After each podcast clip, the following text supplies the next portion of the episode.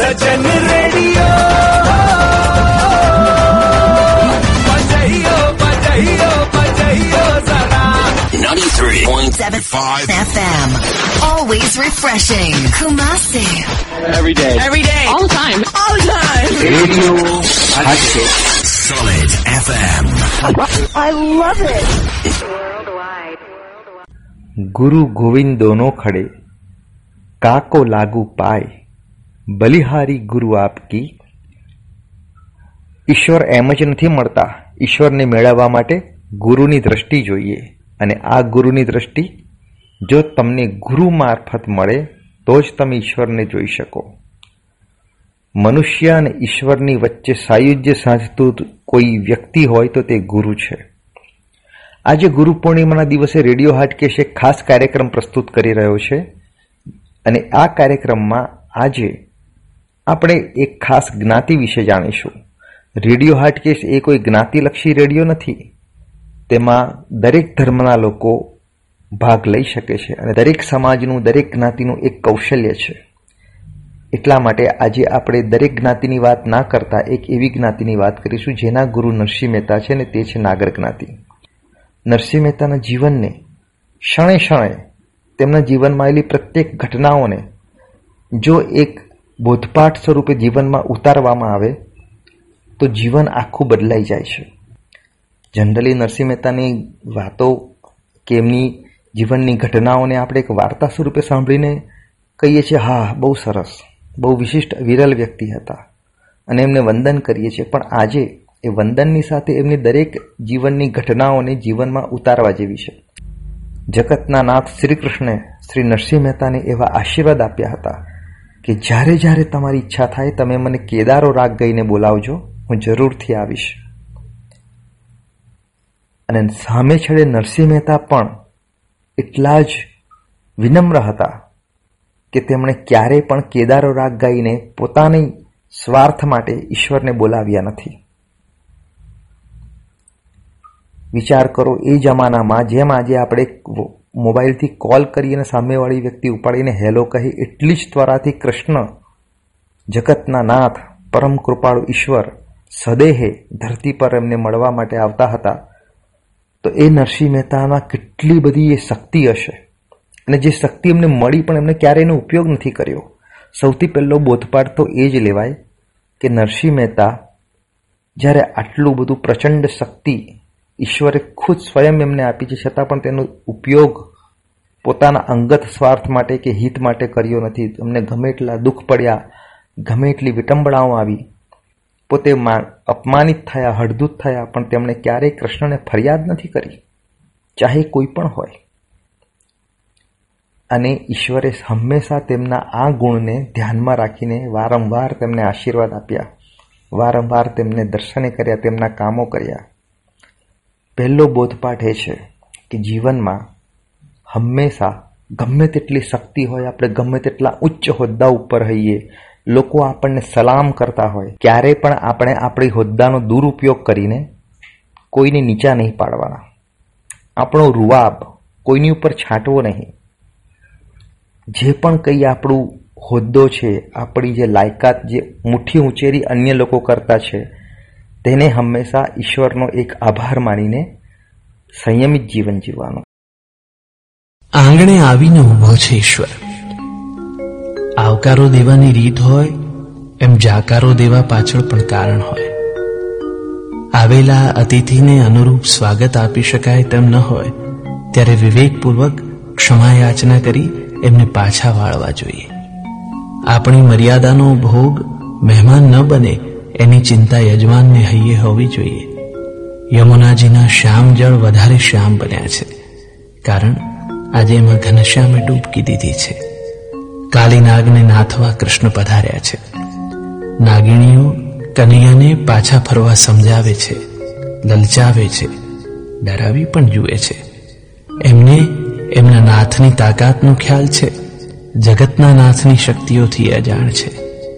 ઇન્દ્રિયો રૂપે કાલીનાગને નાથવા કૃષ્ણ આવ્યા. ત્યારે માયા, મમતા, વાસના, આ સઘળું એને અવરોધે, પણ રોકાય તો કૃષ્ણ શાના. જીવન જમુનામાં આવું કાલીએ દમન ચાલતું રહે, તો જ કૃષ્ણ દર્શન સંભવે.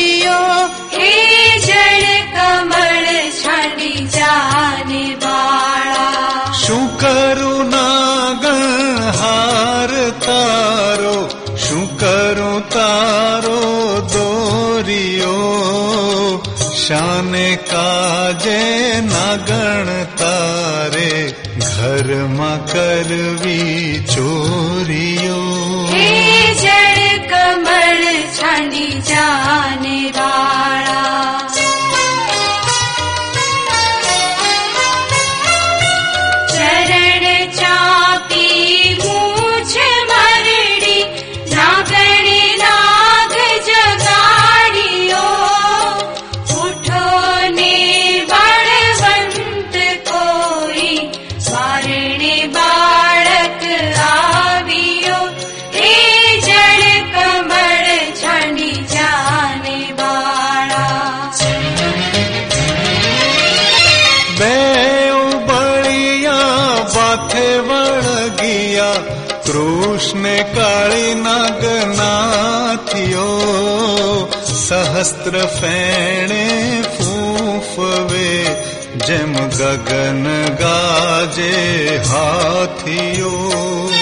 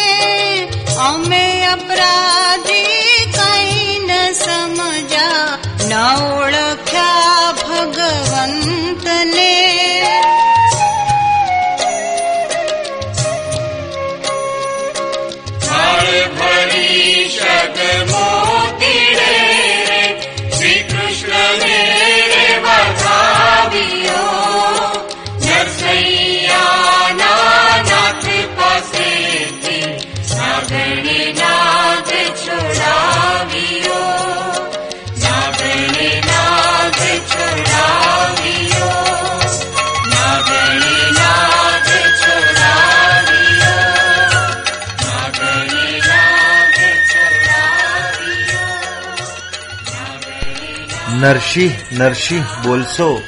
તો આવશે નરસિંહનો નાથ અને અવાજ નરસિંહના નાથને વધાવવા. આજે રેડિયો હાટકેશની સાથે કેટ કેટલાય શ્રોતાઓ ઉમટી પડ્યા છે. પોતાની નરસિંહ ભક્તિને વક્તૃત્વ સ્વરૂપે, ગદ્ય અને પદ્ય સ્વરૂપે એક આદરાંજલિ આપવા.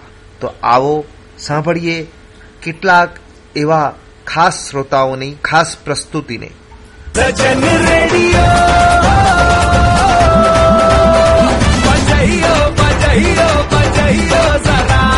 93.75 FM. Always refreshing. Kumasi. Every day. Every day. All the time. All the time. Radio Hatchet. Solid FM. I love it.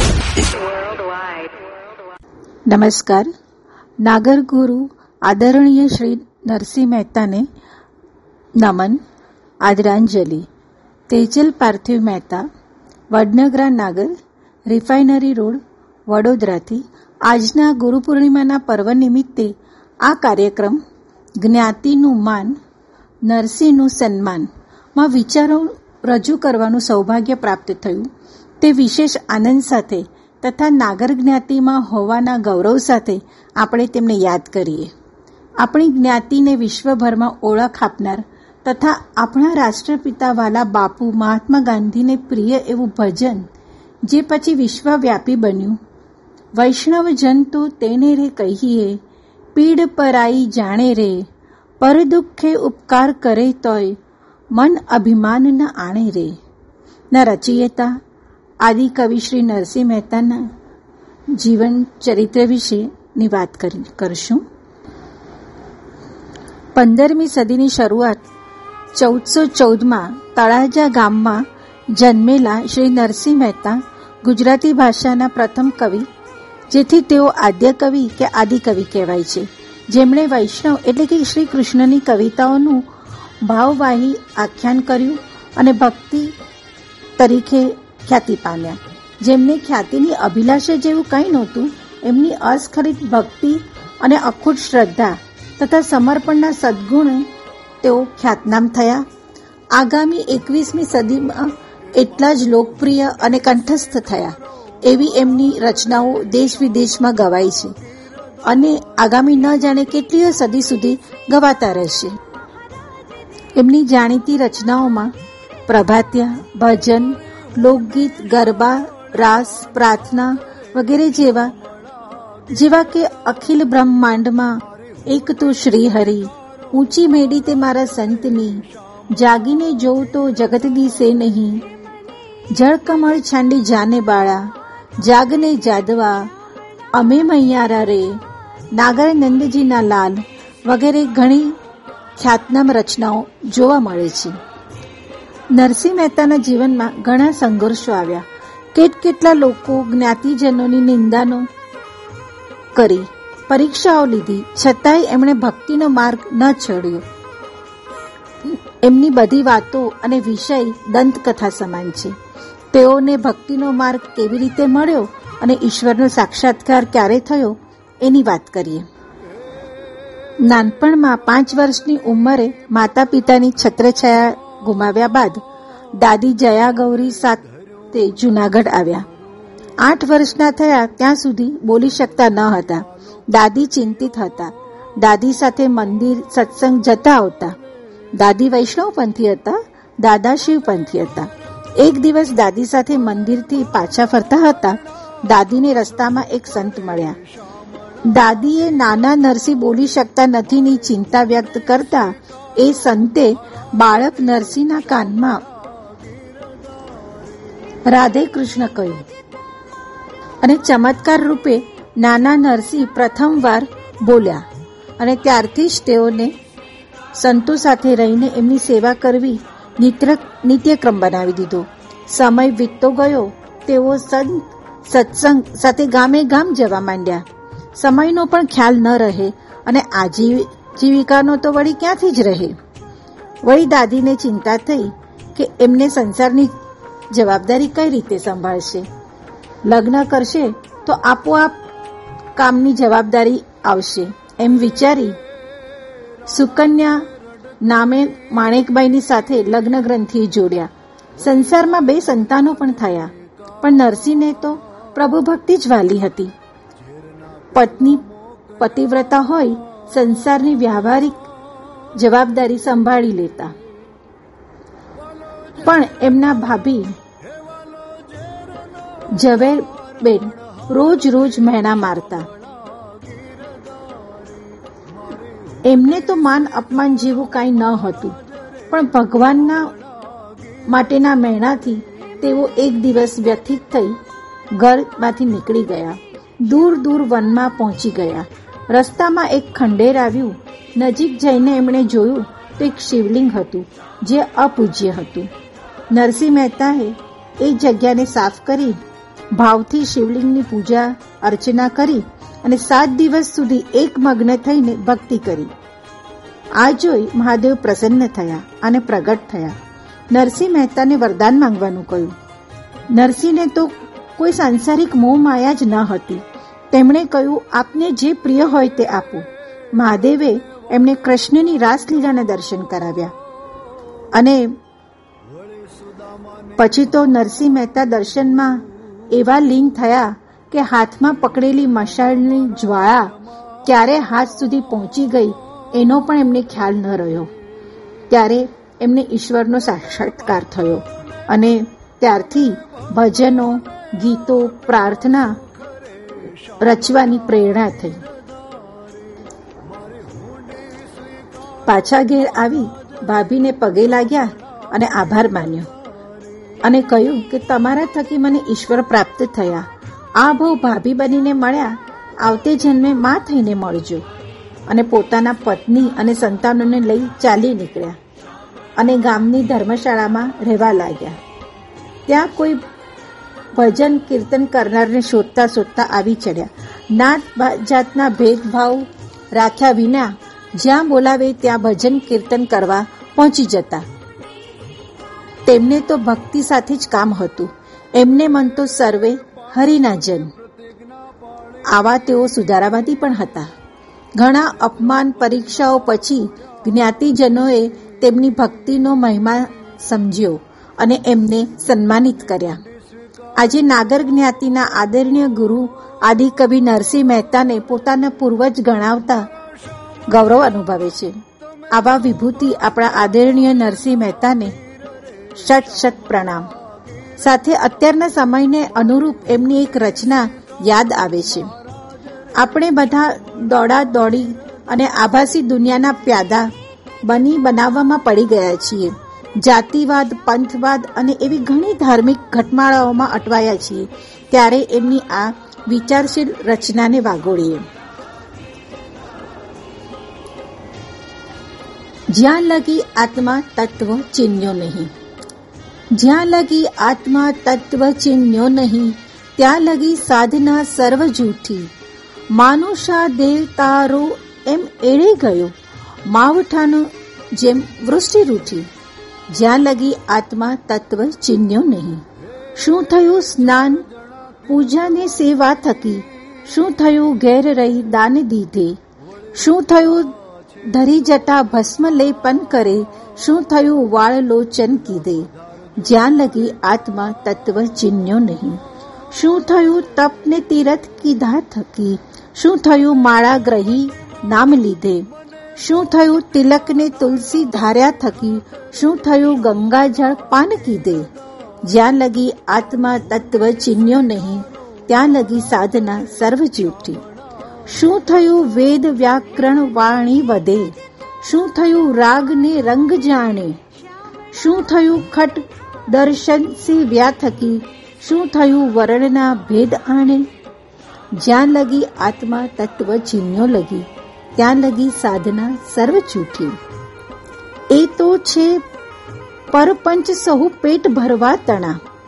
એ તો છે પરપંચ સહુ પેટ ભરવા તણા. આત્મા રામ પરિભ્રમ ન જોયો. ભણે નર સંયો કે તત્વદર્શન વિના રત્ન ચિંતામણી જન્મ ખોયો. જ્યાં લગી આત્મા તત્વ ચિન્યો નહીં, ત્યાં લગી સાધના સર્વ જૂઠી. આપ સર્વને સમજાયું જ હશે. કેવું સરસ સમજાવ્યું છે. જીવ અને શિવ એક જ છે. આમ સર્વમાં ઈશ્વરના દર્શન કરી આપણા આત્માને પહેલા ઉજાગર કરવાની વાત કરી છે. પાઠ, પૂજા, પ્રાર્થના, અર્ચના, સાધના ત્યારે જ સાર્થક થાય જ્યારે આપણે આપણા આત્માની મનની સમદ્રષ્ટિ કેળવીએ, મનુષ્ય દેહને સાર્થક કરવાનો છે. જે કર્મ, વાણી, વિચાર, વર્તન આપણને ન ગમે, તે બીજા સાથે આપણે ન કરવું જોઈએ. આદ્ય કવિ નરસિંહ મહેતાની રચનાઓ અર્થસભર, રસસભર હોય. એમાંથી કંઈક ગ્રહણ કરી જીવનમાં ઉતારવાની મહેચ્છા સાથે વિરમતા ફરી એકવાર આદરણીય ગુરુ આદિશ્રી કવિ નરસિંહ મહેતાને આદરાંજલિ નમન વૈષ્ણવજન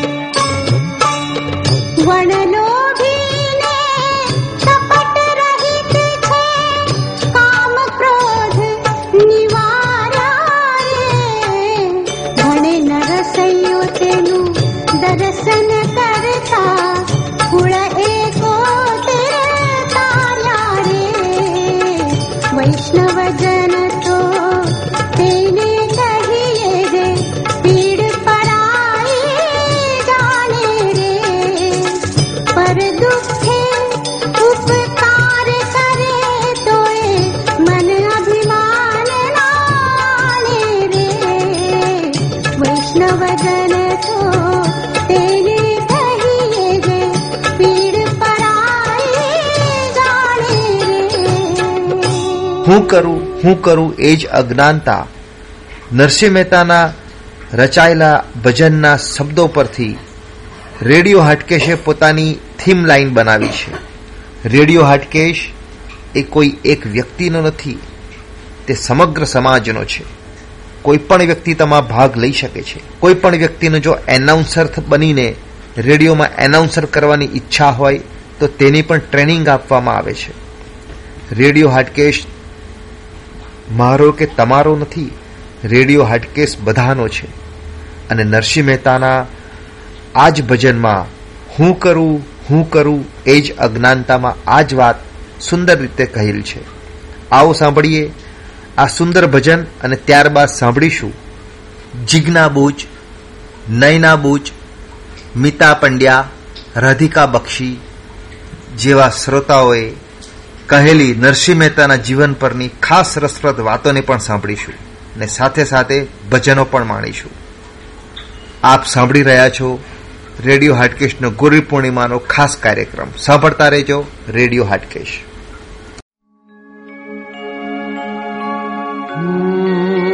કરું કરું, એ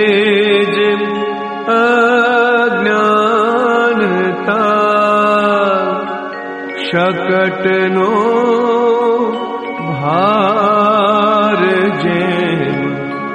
शकट नो भारे जे गमे जगत गुरुदेव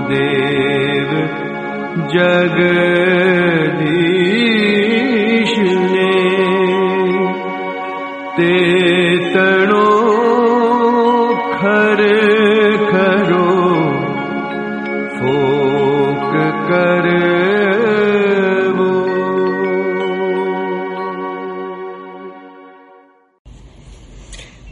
એટલે શું? જે મને મારા સુધી પહોંચાડે એ ગુરુ. જે મને હું ટોળામાં હોઉં અને ટોળાથી છૂટો પાડે એ મારો ગુરુ. જેનું નામ સાંભળતા જ શરીરમાં ઝણઝણાટી આવી જાય અને એમ થાય કે હવે કંઈક કરવું છે, આનું નામ ગુરુ. બસ, આથી વિશેષ ગુરુ માટે કોઈ વાત નથી. પણ હું જે જોઈએ છે લઈને જ જન્મ્યો છું. હું ભિખારીની જેમ ચારે બાજુ ફાફા મારતો હોઉં ત્યારે કોઈ એવી વ્યક્તિ, કોઈ એવી એક વાત મને કરે કે જેનાથી હું મારા સુધી પહોંચી જઉં. મારે કશું શીખવાનું જ નથી. હું શીખીને જ આવ્યો છું અને એ મને યાદ કરાવે અને જીવનમાં હું બિલકુલ દોડતો થઈ જઉં. એનું નામ ગુરુ. ગુરુ એ કોઈ વ્યક્તિ નથી. ગુરુ એક સમજ છે, એક સોચ છે. એને તમે મળો કે ના મળો જીવનમાં ક્યારેય, પણ એના શબ્દો, એનું જીવન ચરિત્ર, એને જોતા જ તમને એમ થાય કે, યસ, જીવવું તો આવું જ જીવવું. એનું નામ ગુરુ.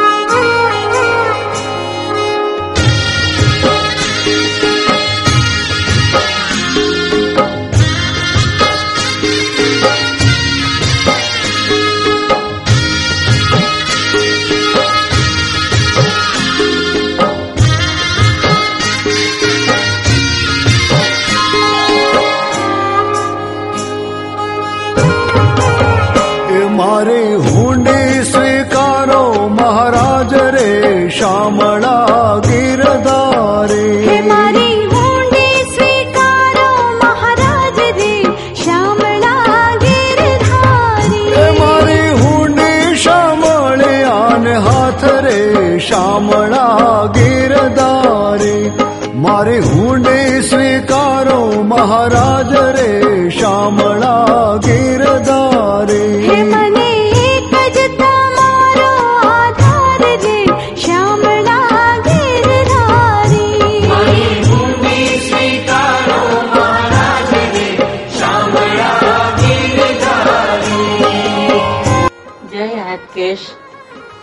મારું નામ નયનબેન બુચ છે અને હું નરસિંહ મહેતા વિશે બે શબ્દો અહીં રજૂ કરીશ. તો મને સાંભળશો. નાગર અને નરસૈયો એકમેકના પર્યાય છે. વૈષ્ણવજન તો તેને કહીએ, અખિલ બ્રહ્માંડમાં એક તું શ્રીહરિ કહીને નરસિંહ મહેતાએ નાગરની જ વિચારસરણી આ, આવી જ હોય એમ કહી બતાવ્યું છે. નરસિંહની કવિતા, ગુજરાતી કવિતાના કપાનો લાલ ચટક ચાંદલો છે. કૃષ્ણ ભગવાનની ગીતામાં જ્ઞાન, કર્મ અને ભક્તિ વર્ણવી છે. તેનું નરસિંહ પ્રત્યક્ષ ઉદાહરણ છે. ભાભીના મેણાને પણ સકારાત્મક બનાવી, પરમ તત્વની પ્રાપ્તિ કરી. નરસિંહ નામને અજવાળે છે, નાતને અજવાળે છે અને પરમ તત્વના નાતાને પણ અજવાળે છે. પ્રેમ રસ પાને તું. મોરના પિચ્છધરમાં પ્રેમ અને જ્ઞાનની વાતો કરે છે. જળ કમળ છાંડી જાને બાળા. બેવ બળિયા બાથે વળગ્યામાં હુબહુ દ્રશ્ય ખડું કરી દે છે. તેની કવિતામાં સરળતા અને રસાળતા દેખાઈ આવે છે. મોરારી બાપુ કહે છે કે ગુજરાતનું ગૌરવ બે છે. એક સિંહ અને બીજો નરસિંહ. ગિરનાર ચડવો સહેલો છે, પણ નરસૈયો સમજવો એ અઘરો છે. જેની સુરતા સામળિયાની સાથ, સુરતા એટલે પ્રભુ સાથેની એકરૂપતા. જેનું અંતઃકરણ શુદ્ધ હોય, એને જ પ્રભુની પ્રાપ્તિ થાય છે. કરતાલ હાથમાં લઈ, વગાડતો નરસિંહો, કેવો શુદ્ધ અંતઃકરણ વાળો લાગે છે.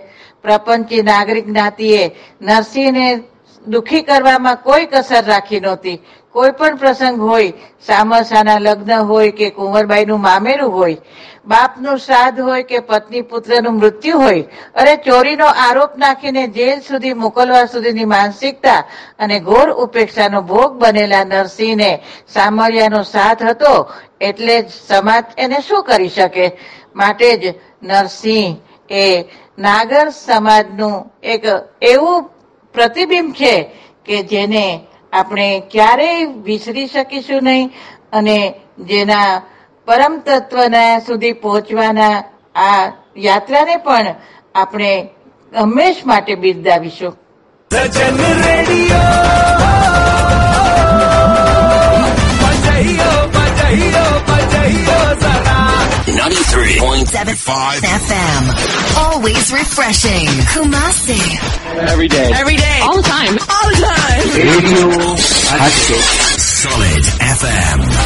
ચાર પાંચ દિવસની ચીઠીઓ આવે છે. બાપુ જુનાગઢમાં નરસિંહ મહેતાના બાપનું શ્રાદ્ધ ન કરાવો. તો તો નહીં હાલે. અને તેથી ટૂંકમાં કહીશ ભાઈ. હા. નરસિંહ મહેતાના. એમાં જે કડક શબ્દો બોલાયા છે મશ્કરી કરી છે પોતાના સમાજે જ કરી છે.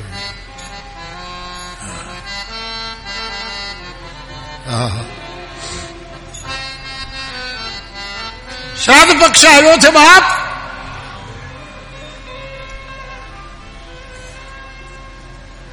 નરસિંહ મહેતાના મોટા ભાઈ સિદ્ધરજી મહેતા. એને ઘરે દર દર વર્ષે પિતાનું શ્રાદ્ધ થાય. નરસિંહ તો અકિંચન છે. અને આગલી સાંજે કે રાત્રે ખબર કહી દેવામાં આવે કે સવારમાં આવજો, બે જણા માણેક મહેતી અને મહેતા તમે અને આટલી ચૂલો ખોદજો ને, આટલો દાળ ચોખા સાફ કરજો ને, પિતાનું શ્રાદ્ધ છે ને, તમે તો ક્યારેય કદી કર્યું નહીં, અમે મોટા એટલે બધું કરવું પડે. શ્રાદ્ધનો પેલો આવ્યો છે. મોટાભાઈ નરસિંહને આમંત્રણ આપવા જાય છે અને મનમાં લક્ષ્મીનો ગર્વ છે કે મારાથી આખી નાતમાં બધા હેઠા હું મોટો હું મોટો અને આવ્યા છે. શ્રી રાધે ગોવિંદ ભજ મન શ્રી નરસિંહ મહેતાની ગરીબ ખડકીની તિરાડોમાંથી હરિના નામનો સૂર સંભળાય છે. નરસિંહ મહેતો ઠાકોરજીનું નાનું એવું સ્થાન એમાં કીર્તન કરે છે. મહેતી પોતાના ઘરનું કામ કરતી કરતી ગાય નરસૈયો જીલે મહેતી, શ્રી રાધે હે ગોવિંદ ભજમન ભાવ સમાધિ લાગી છે મહેતાજીને. બે ત્રણ વખત ખડકી ખખડાવી છે. અભિમાનને લીધે ખડકી ખેડવી. અભિમાન આ કરાવે. ડાયા માણસે ખખડીને ખખડાવાય, ખડકીને. અભિમાન ખેડવી નાખે. જીસસ કહે છે, દરવાજે ટકોરા મારો મારો દરવાજા ખોલશે એને ખેડવો નહીં. તમારામાં ટકોરા તાકાત હશે તો હરી પોતે દરવાજો ખોલશે. જીસસ ક્રાઇસ્ટ આને ખેડવી. જુનાગઢી પાણો, બેલું, એમાં ખાડો ખોદેલો, એમાં ખડકીનું નીચો ગોળ લાકડું એમાં, ઉપર એક બીજો પાણો, એમાં ઉપર, અને એના જ ઓલે ખડકી ઉઘડે બંધ થાય, એને આમ કરીને ખેડવી.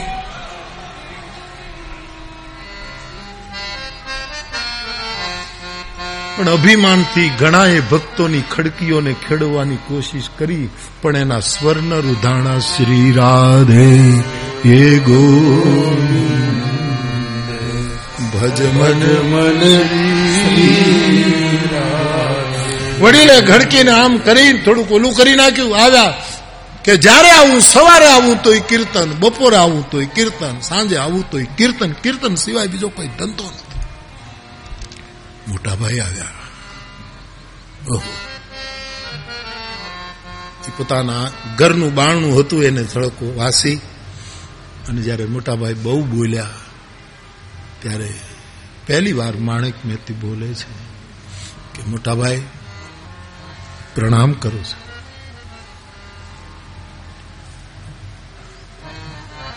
સેવા કે જ્યારે આવીએ ત્યારે કોઈ દિવસ શ્રાદ્ધ કર્યું છે, વર્ષે મારે જ બધું કરવાનું. બે જણા આવી જજો, આટલું આમ કરજો, આટલું આમ કરજો. અને પછી બહુ જ અપમાન જ્યારે નરસિંહ મહેતાનું કર્યું. પછી એમ કહે છે કે મહેતીથી સહેવાયું નહીં. અને એણે એક તો લાજ, બીજી શબ્દોની લાજ, ત્રીજી પોતાના ઓરડાના દરવાજાની લાજ, ત્રણ ત્રણ લાજુ રાખી છે. અને પછી કીધું કે મોટા ભાઈ મારો પતિ હરિ ભજે એ કોઈ અપરાધ છે? એ ગુનો હોય તો અમે ગુનેગાર છીએ. પણ જો એ અપરાધ ન ગણાતો હોય, અમે તો આવશું તમારા છોકરા છીએ અમે ક્યાં જાય? અને અકિંચન પતિ, એ મારું ગૌરવ છે. હું હમણાં જ કહીશ, જયારે કીર્તનમાંથી, ભાવ સમાધમાંથી છૂટશે હું કહીશ. પણ તમારે આટલું પહેલું જ કરીને કહેવું હોય તો પછી બાપ તો અમારો છે ને બાપા?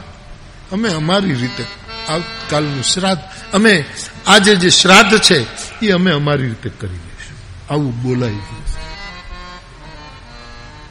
આને મગજ ગયો સાહેબ. તમે તમે? હું તો મારી રીતે મૂલવીશ. એ તો મેથી પાસે બહુ બોલાવ્યું છે. મને બીક લાગે કે નહીં. મેથી આવું નહીં બોલે. એને એને એને શબ્દો નાય મલાજા છે સાહેબ. હા. જેને જેને વૈષ્ણવ જેનો ભરતાર છે. હાજરા હાજર કેદાર ગાયનું ઓઈલો સામે આવીને ઊભો રહી. એવો જેનો પતિ છે, એની વાણીમાં કેવા વિવેકો છે. વ્યાખ્યાનકારોને તો છૂટ હોય છે, એટલે એ તો બધા રસોને મિશ્રિત કરે. એમાં ક્ષત્રિય કલંક આવ્યો છે વ્યાખ્યાનમાં.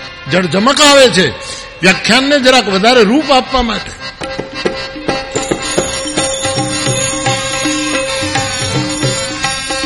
આ બધા વ્યાખ્યાનો મેં નાનપણમાં સાંભળેલા પગપેટી ઉપર અમારે હરિરામ બાપુ વ્યાખ્યાન કરતા અને પેલી પેટ્રોમેક્સ પેલી નીચે ફોટા હોય એવી બત્તીઓ હતી આખ્યાનકાર જ બત્તી પોતે લાવે બધું એને લાવવાનું તબલા એના ખુરશી એની એના ઉપર ઠાકોરજીનો ફોટો, પગ પેટી અને પછી જે બાઇક બાઇક નહીં, અને એ ગામડાના પચાસ સો માણસો બેઠા હોય, આવા બધા આખ્યાનો ધૂળમાં બેહીને મેં સાંભળેલા છે.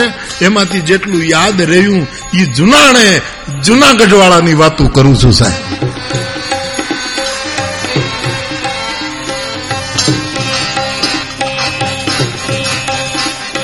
પાલે ગૃહસ્થાઈ તમોને ગંધાઈ મોટાનું માન નહીં રહે રે ભલે ગૃહસ્થાઈ તમને તમને ગૃહસ્થાઈ ફૂટી નીકળી છે ને, એની બદબુ આવે છે, પણ મોટાનું માન હવે નહીં રહે.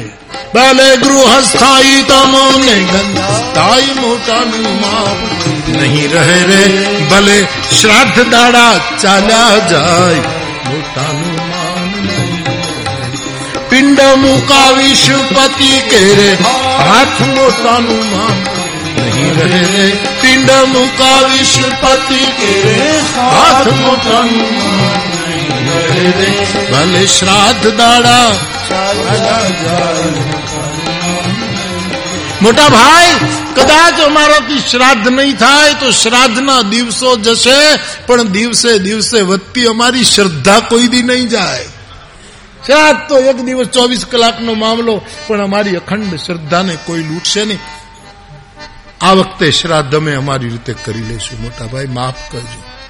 આવા શબ્દો મેથી બોલ્યા, અહીંયા મોટાભાઈનું જવું અને અહીંથી ભાવ સમામાંથી બહાર નીકળો. શ્રી રાધે.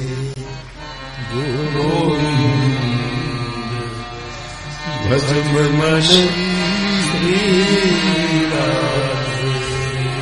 કરતાલો મૂકી સવારના આઠ, નવ વાગ્યાનો સમય છે.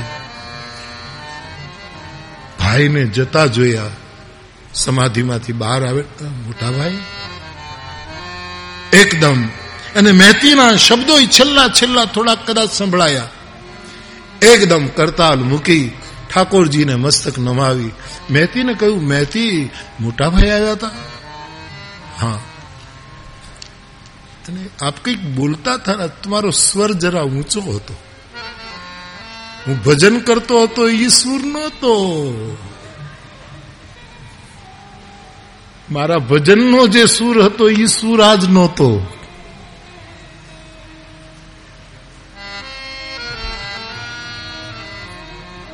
મને માફ કરજો. હું કેટલું સહન કરું? તમે ભજન કરો, એ કોઈ ગુનો છે? મોટા ભાઈ કેટલું બોલે? એટલે મેં બીજું કાંઈ નથી કહ્યું, મેં એટલું જ કહ્યું કે પિતા તો અમારા છે ને, આ વખતે અમે અમારી રીતે શ્રાદ્ધ કરશું મોટાભાઈ. તમારે અપમાન કરીને આદર વિનાનું અન્ન જ લેવું, એથી સારું મરવું. અમૃત ભોજન અળગા કરીને પાષાણે પેટ ભરવું.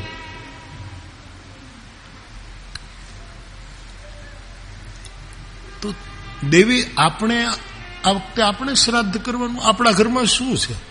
તમને તો ખબર છે કે ત્રણ દિવસથી ઠાકોરજીને ભોગ નથી લગાડ્યો આપણે. આપણે કરવા કાંઈ નથી, આપણે ભૂખ્યા છીએ. કે બીજું કંઈ નહીં, પણ પ્રભુ, આજ મારી લાજ રાખો. આ વખતે શ્રાદ્ધ આપણે કરીએ. મોટાભાઈ તો આખા જુનાગઢની નાગરી નાથ જમાડે. પણ આપણે એક, હું, તમે, દીક્ષિતજી, આપણા કુળગોર ચાર અને પાંચમાં કોઈ પણ અતિથિ બ્રાહ્મણ દેવતા પાંચ જણ પૂરતી આપણે રસોઈ કરીએ અને શ્રાદ્ધ પણ ત્રણ દિવસથી આપણા ઘરમાં કશું નથી. ખાલી પાણી ધરીએ છીએ પ્રભુને તુલસીનું પાત્ર રાખીએ. અને એ પાણી આપણે બે જણા પીને સૂઈએ છીએ. અને અને આ શ્રાદ્ધ એમનેમ થાય. અને આપણે કરીએ તો મોટા ભાઈને ત્યાં અને પછી જે નરસૈયો આનું નામ સંત, આનું નામ વૈષ્ણવ એણે એમ કીધું મેતી એ આપણો બાપ છે અને એ બે વેણ કહેવાને લાયક છે. આપણે સાંભળવાના અધિકારી છીએ. આપણે કાંઈ શ્રાદ્ધ ન કરાય. એ ચૂલું ખોદવાના આપણે બધું અનાજ સાફ કરવા જતું રહેવાય. ભક્તોને સન્માનની ભૂખ ન હોય. પણ ભગવાન, હું બોલી ગઈ છું. પાંચ જણ પૂરતી. પણ પાંચ જણમાં ઘી જોઈએ, લોટ જોઈએ, આ બધી વસ્તુ જોઈએ ઘરમાં કાંઈ નથી. અને કીધું મને માફ કરો તો એક વસ્તુ કહું. બધું જ આપણા ઘરમાંથી મેં આપી દીધું છે ને બધું. પણ એક વાળી સોનાની રાખી છે. એ આજ વાળી આપું, વેચી આવો. અને સીધો લઈ આવો આપણે ઘરે. અને વાળીનું જ્યાં નામ પીડ્યું. એનું આખ્યાનકારો લખે છે. ક્યાં છે વાળી કામિની? એ ક્યાં છે વાળી કામિની? અને લાવો મારે હાથ. કારણ ભીડ પડે જો ભગતને. તો તો મારો લાજે લક્ષ્મી વાળી લાવો વાળી લાવો. સીધા મહેતા વાળી ગયા છે. સામગ્રી લઈને આપી દીધી. લઈ આવે અડધા કલાક. બધું આવ્યું. ખાંડ, ગોળ, શાકભાજી, આટો બધું આવ્યું. પણ પાંચ જણાની રસોઈમાં ઘી તૂટે. વાળીમાં આટલું જ આવ્યું. અનમેતીએ તપેલી આપી.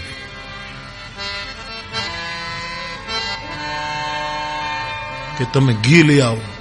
અને એના પહેલા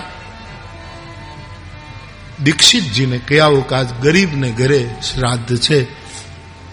આપ અમારે ઘરે જમો તો અમને બહુ ગમશે. અને મહેતા દીક્ષિતજીને કહેવા નીકળ્યા છે. સામેથી દીક્ષિતજી મળ્યા છે. દસેક વાગ્યાનો સમય થયો છે. ચોરાની બાજુમાંથી નીકળ્યા છે.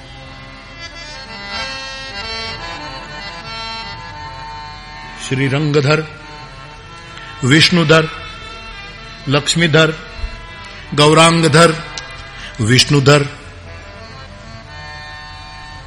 બધા જુદા જુદા નાગરોના નામ છે.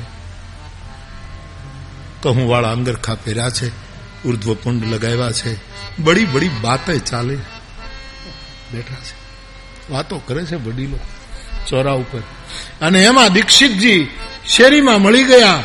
આન મહેતાજી, જય રાલા વલ્લભ, જય દામોદર. અરે બાપા, દીક્ષિતજી, તમારી પાસે જ આવતો તો. બાપા, મારા પ્રણામ. જય રાધા વલ્લભ. કેમ આજે કાંઈ? કે આજે અમે નક્કી કર્યું કે પિતાનું શ્રાદ્ધ અમે અમારી રીતે કરશું. પાંચ જણા પૂરતી. અને આપને આમંત્રણ જ આપવા. આપ આપને ઘરે શ્રાદ્ધ કરવાના. અરે શું વાત કરો છો મહેતાજી? આ બાપજી, મારી મારી રીતે એમ મહેતાજી એનો હાથ પકડતા પકડતા દીક્ષિતજી ચોરે લઈ આવ્યા. ત્યાં તો બધા નાગર ગ્રસ્તો બેઠેલા સાહેબ. અને મજાક શરૂ થઈ. દીક્ષિતે શરૂ કરી. વડીલો સાંભળો.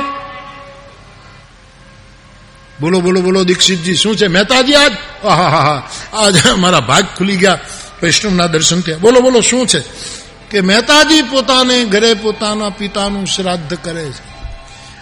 આપણી આખી નાતને હાગમટે આમંત્રણ આપવા આવ્યા છે. લે હાલે દીક્ષિતે આ મૂક્યું.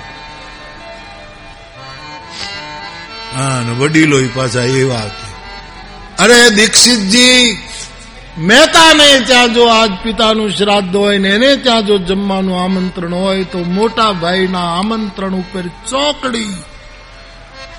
આને મહેતાજી સાંભળો, તમારે ઘરેથી તમારા ઘરનો પ્રસાદ તુલસીના પાંદડા ઉપર રહે એટલો મળે તો જીવતર ધન્ય થઈ જશે. વડીલો શું માનવું છે? સાગમટે આપણા બધાનો નિર્ણય. મહેતાને ત્યાં જમવાનું કે હા હાટકેશ્વર મહાદેવ કી. હાટકેશ્વર નો જય જયકાર બોલો. અને મહેતાજીની આંખમાં તેજ આવ્યું. બસ બાપા બાર એક વાગે આવી જજો બધા. હવે પાંચ જણામાં ઘી તૂટે છે. સાધુ સાહસી હોય છે. ગણતરી કરે એ વેપારી કહેવાય. તો સાહસી છે. મેં તો આમ ગયા ઘરે,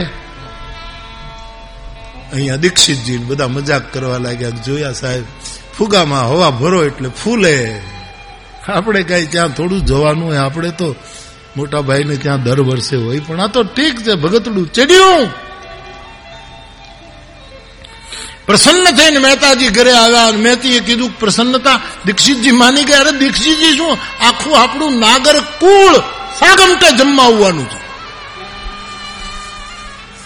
પણ પણ બળકાય નહીં આમાં. જમવા આવશે બધા. તૈયારી કરો, પણ પાંચમાં ઘી નથી. હે? મેતીને થયું કે મારા પતિની બધા મશ્કરી કરે છે, મજાક કરીએ છે. બધા સમજે કે આને ઘરે ક્યાં ત્રેવડ છે. ઉધાર ઘી લઈ આવો. હું બધી તૈયારી કરું છું. અને મહેતાના હાથમાં તપેલી આપી છે સાહેબ. વ્યાખ્યાનકાર રૂડું વર્ણન કરે છે. હાથમાં ડાબા હાથમાં તપેલી છે. જમણા હાથમાં કરતાલ છે. મેં તો જુનાગઢની બજારે નીકળ્યો છે સાહેબ. સવારનો સમય છે.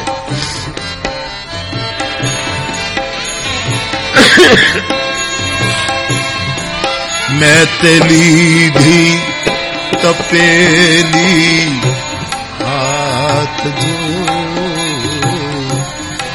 ઘણી ધરનું ધ્યાન.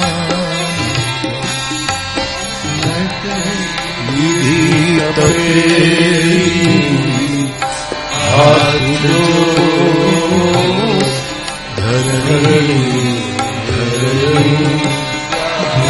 હાથમાં તપેલી લીધી એ તો સ્થૂળ પાત્ર ઘી લેવા નીકળે એટલે તપેલી. પણ ભક્તને આમ જ હોય, એના એક હાથ તપેલો હોય છે સમાજના સંતાપને લીધે અને બીજા હાથમાં ટાઢે આપનારી કળતાર હોય છે. અને એમાં હંમેશા કડતાલ જીતે છે, તપેલીઓ હારે છે. કે મુખ ગોવિંદ ગોવિંદ ગોપાલ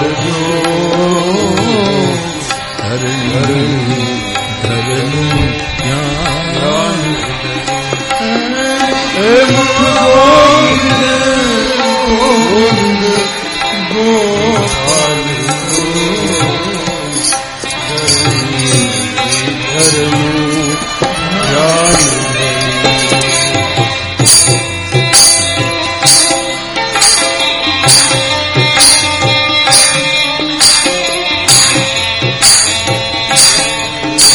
સિંહ છે ઉતાવળો ન હાલે હાવજની જેમ ડગલા ભરે છે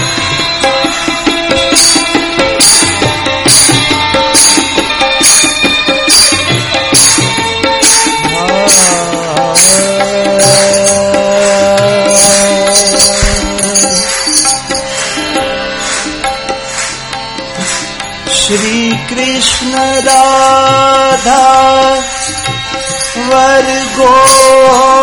गोकुलेश गोपाल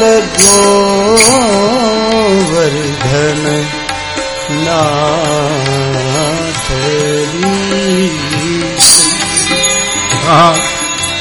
जिहवे पिबत स्वा मृत में तदेव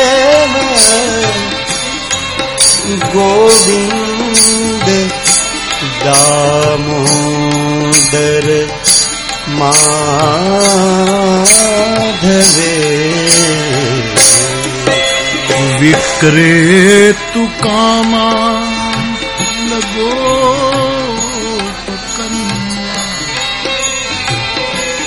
मुरारी पादार्पित चीत वृत्ति दध्यादिकं વસાદ વો ચદ. ગોવિંદ દામોદર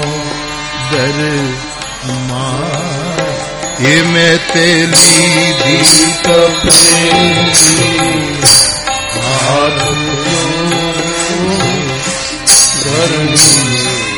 ધર્મ એક ભાઈ કહેતા હતા કે, બાપુ, તમે એક પાત્રી નરસિંહ મહેતાનું એક એક વખત નાટક ન કર્યો? ભજવી દઉં જો ઉતર્યો હોતો સાહેબ. હા, કારણ કે નાગરો છું. મારો વડવો મહેતા છે, જીવનદાસ મહેતા. આ મહેતાની સરને ધ્યાન સ્વામી બાપાનું શરણું લીધું નાગરે. તલગાજરડાની પાસે પાણો ફેંકો તો કોંજળીમાં પડે. એ કોંજળી ગામનો જીવનદાસ મહેતા. નાગર. એને ધ્યાન સ્વામી બાપાની પાસે દીક્ષા લીધી. અને ધ્યાન સ્વામી બાપાએ કીધું તું ગૃહસ્થ થઈ જા, નાગર. તારો વંશ બધવો જોઈએ. અને જીવનદાસ ગૃહસ્થ થયા. એમાંથી અમે આવ્યા. આવજો તલગાજરડા રામજી મંદિરની સામે જીવનદાસ મહેતાની સમાધિ છે. જુનાગઢની બજારે મેં તો ઘી લેવા જાય છે. દસેક વાગ્યાનો સમય થયો છે, બાપ.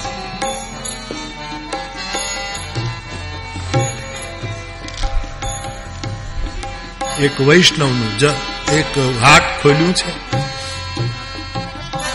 તાલાલા ગીરમાંથી, સાસણના નાના નાના ઝૂંપડાઓમાંથી સોમવારનું તાજું દાણાદાર ઘી આવ્યું છે.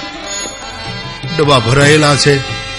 મહેતાજી, જય રાધા વલ્લભ. બાપજી, જય રાધા વલ્લભ. કઈ લેવા નીકળ્યા છો? મારા પિતાનું શ્રાદ્ધ છે.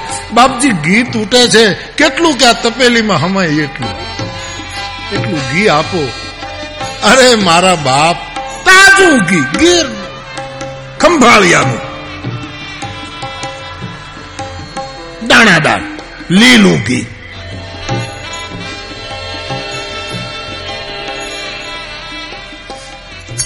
આ સાપડામાં તોલા ને ક્યાં? તપેલી નાખી ધડો છે.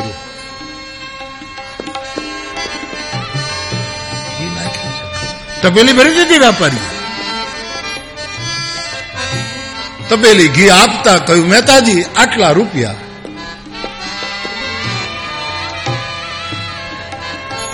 શેઠજી, રૂપિયા તો નથી બાપા. લખી લ્યો. લગભગ પંદરેક દિવસમાં વ્યાજ સાથે આપી દે. હવે વેપારીએ વિચાર્યું કે આ ભગતના શું ઠેકાણા. મારે એવી ઉતાવળ હું ફાટી ગઈ કે મેં સીધો ધડો કર્યો રૂપિયા આપ્યા. આટલી ઉતાવળ મારે શું એટલી ઉપડી?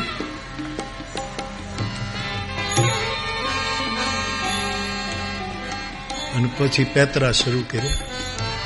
નેતાજી, પૈસા પંદર દિવસની મહિને આપજો, બે મહિને ને ના આપો તો તમારા પિતા એ મારા પિતા. પણ મેં દુકાન ખોલીને ને આમ આમ તેલ, આ ઘીનું ઓલું ખોલ્યું ને તે એમાં એક ગરવળી પડી હતી. અરે લઈ લો લઈ લો વેપારી તો હસ્યા, બધું લઈ લીધું.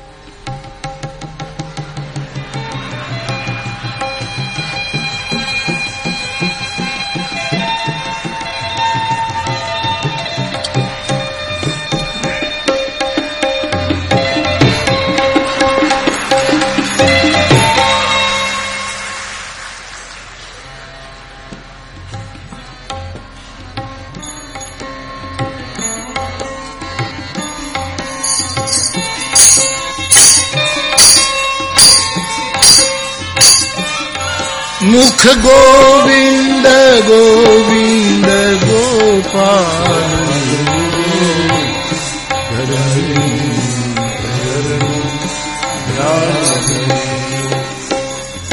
બીજું હાટ આવ્યું. મહેતાજીને બોલાવ્યા. એણે ઘી આપ્યું. પૈસાની વાત આવી. વળી કીધું, બાપજી, અને વળી પાછો એ વેપારી પોતાની રમત કરીને ઘી લઈ લે બાર વાગી ગયા છે બાપા.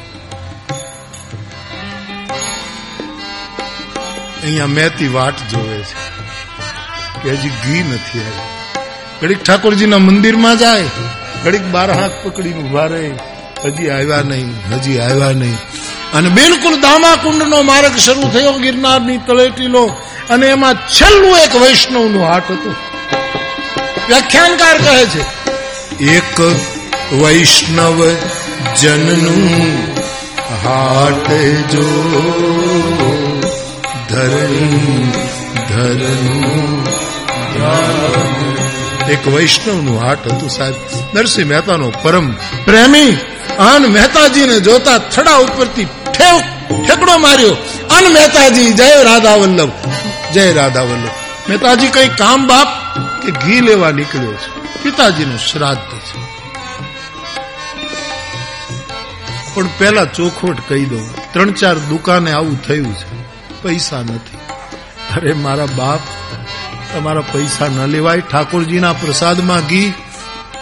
પૈસાની ચિંતા કરો માં. લાવો ઘી આપો. મહેતાએ કહ્યું મફતમાં લઉં નહીં. ઓલો કહે, હું રૂપિયા લઉં નહીં.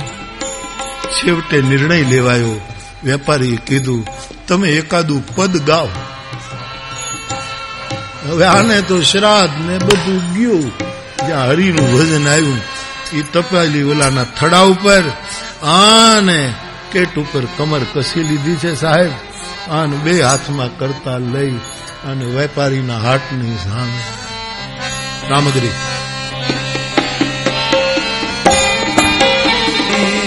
એક પદ, બીજું પદ, ત્રીજું પદ. અને જાતો વૈષ્ણવોની ઠઠ જામી ગઈ છે સાહેબ. બાર, સાડા બાર થાય છે. અહીંયા મેથી મુંજાય છે કે શું થશે? શું થશે? અને હવે મેથી ઠાકોરજીનું જે નાનકડું ગોખલો હતો, એમાં ગયા છે કે મારા પતિને તો આપ ઓળખો છો ઠાકોરજી. ક્યાંક ભજનમાં બેસી ગયા હશે. આ બધું મારે લીધે થયું છે. હું ન બોલી હોત તો કાંઈ ન થાત. પણ હવે લાજ રાખજે ગિરધારી દામોદર અને પછી મહેતીએ એ પોતાના ઘરના મંદિરમાં શ્રી રાધે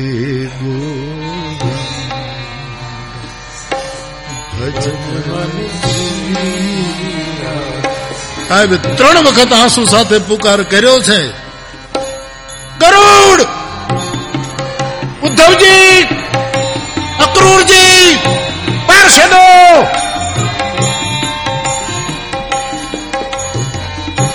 ધરતી ઉપર થાય એને ધરતીકંપ કહેવાય, પણ વૈષ્ણવનો આર્તનાદ નીકળે, તેથી વૈકુંઠ કંપ શરૂ થાય. વૈકુંઠ કંપ ઊભો થયો. વૈકુંઠમાં હલખલ મચી ગઈ.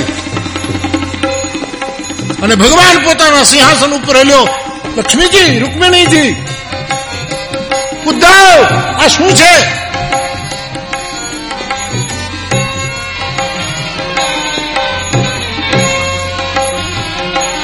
પ્રલયનો સમય નથી થયો. પ્રલયનો દેવતા શંકર છે અને ભગવાન નારાયણે, ભગવાન ઠાકોરજીએ, ભગવાન શિવનો સમાધિ રસ્તે સંપર્ક કર્યો કે આ થઈ શું રહ્યું છે? અને મહાદેવે કહ્યું, હાટકેશ્વરે કહ્યું કે મારો નાગરો મુશ્કેલીમાં છે, હું અવધૂત છું, મારે જવાય નહીં, તું હું બેઠો છો? આને ઉદ્ધવ અક્રૂર પાર્ષદો કોઠો તૈયાર કરો, સીધો સામગ્રી, બધી જ વસ્તુ લઈ લઈને જુનાગઢ પહોંચો. હું આવું છું.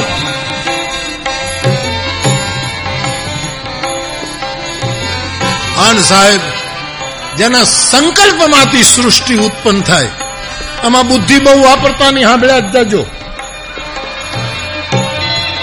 નહીતર જેટલા પગથિયા ચડ્યા છો ત્યાંથી હેઠા આવશો.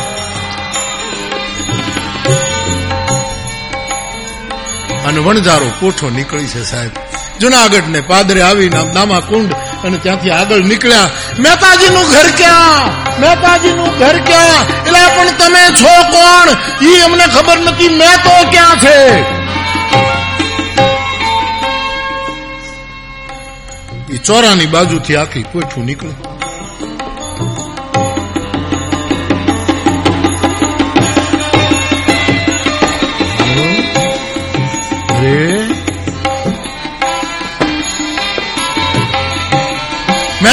ઘર ક્યાં એટલે એક વડીલે ઊભા થઈને પૂછ્યું, જરા ધીમે, કે તમે કોના માટે?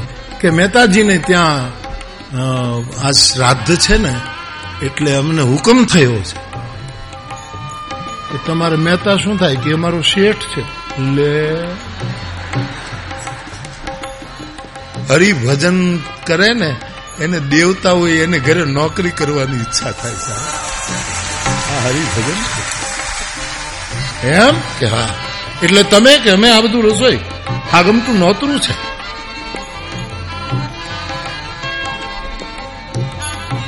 એક દાદાએ એના પૌત્રાને કીધું દેવકી નંદન એ ટપુડા આમાં અને બધાને પેતાનું ઘર બતાય મહેતાના ઘરની બાજુમાં ત્રણ પ્લોટ ખાલી પડ્યા હતા. મારે તો બધું હરખું કરવું પડે, નહીતર ક્યાં હતું આ બધું પાછું? ત્રણ ચાર પ્લોટ ખાલી પડ્યા હતા, વેચાવાના રહી ગયેલા. અને એમાં આ બધી પોઠું ઉતરી છે, પલવારમાં ચૂલો ખોદાણી છે સાહેબ. અને જ્યાં ભાઈ સંકલ્પમાંથી એને રસોઈઓ શરૂ થઈ છે સાહેબ. પણ, આમ માણાવદર, આમ કુતિયાણા, બાટવા, વંથળી કેશોદ માણેકવાડા.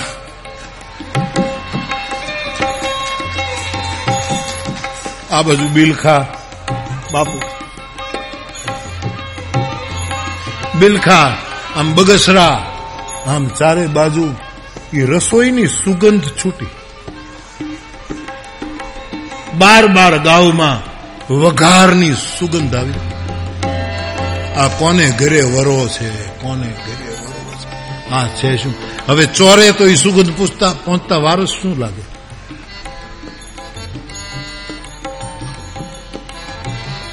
રસોઈઓ તૈયાર થવા લાગી છે બધી આખો પંથક સુગંધથી ભરાઈ ગયો છે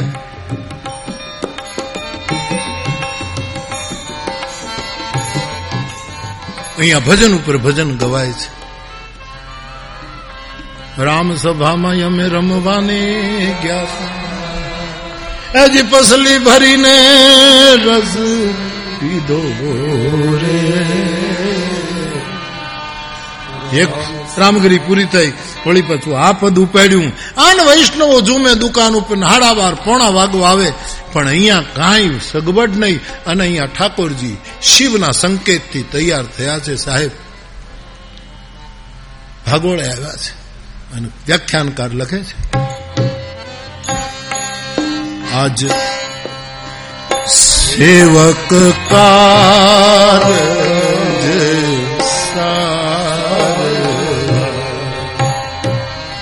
આવ્યો મારો દેવા દેવજી ભાગોળે રે આવી ભૂત. લીધું એણે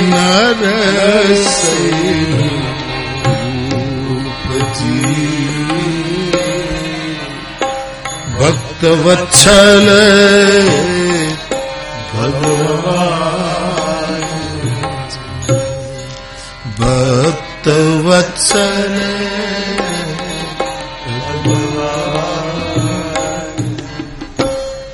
ઠાકોરજીએ નરસિંહ મહેતાનું રૂપ લીધું છે. એની ટોપી એનું અંગરખું, તુલસીની માળા, હાથમાં તપેલી, એક હાથમાં કરતા. ઉઘાડા પગ છે. મહેતાજી આવ્યા. મહેતી તો આમે ગુસ્સામાં હતા. આટલું મોડું કરાય? ભગવાનને એમ તો કઈ બહુ ઊભા રહેવા જેવું નથી. કામ પૂરું કરીને નીકળી જવાય. કાંઈક તો સમયનું ભાન રાખો. મહેતીજી તમે લઈ લો. અને આપણા કુલ ગોર જે છે એને તો કહી આવો કે આપણે ઘરે પહેલો પ્રસંગ છે એને કહેવું જોઈએ તમે જાઓ જલ્દી. જલ્દી કરો. એ પોતે કહેવા જાય છે, એમાં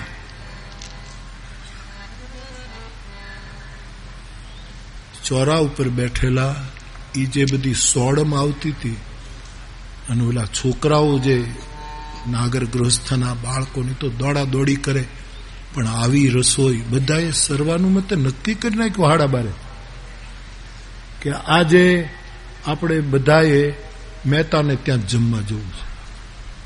સમાજને ફરતા હું વાર લાગે? કે મોટા ભાઈને ખરાબ લાગે ત્યાં તો રોજ જમીએ જ છીએ ને, ત્યાં ક્યાં ખોટું લાગવાનું આજે પહેલી વાર અહીંયા છે. આપણે કાંઈ બીજો સ્વાર્થ નથી, પણ આપણે આટલું ન રાખવું જોઈએ. આપણામાં ભેદ હોય, લે. બધા સિદ્ધાંતો ફરી ગયા. અને છોકરાઓને પેલા દાદાઓ કંઈક જરા છોકરાઓ આંટો તો મારો. કે કોણ આટલું બધું બે ત્રણ છોકરા કે, પણ કે દાદા જે રસોઈ થાય છે અને માણસો સૌરાષ્ટ્રના નથી દેખાતા, આ દ્વારકા બાજુના લાગે છે. આ ક્યાંક ઈ પંથકના છે, કોઈ ઓળખાતા નથી, કોઈ કોઈની. પણ જે રસોઈ બને છે, એમ કે હા, તો તું કામ કર, એક કામ કર. શું? તાર દાદીને કહે કે મેતીને મળે, કઈ કામકાજ હોય તો સારું લગાડો. જાઓ જાઓ જાઓ કીધું, કહું મારા દાદીને. પણ ઊભો રહે ઊભો રહે. એને કહેજે કે આમ જરાક તૈયાર થઈને જાય. છોકરાએ કીધું, તૈયાર થઈને આમ જાય છે. ઠાકોરજી ઘી આપીને અહીંયા ઊભા છે.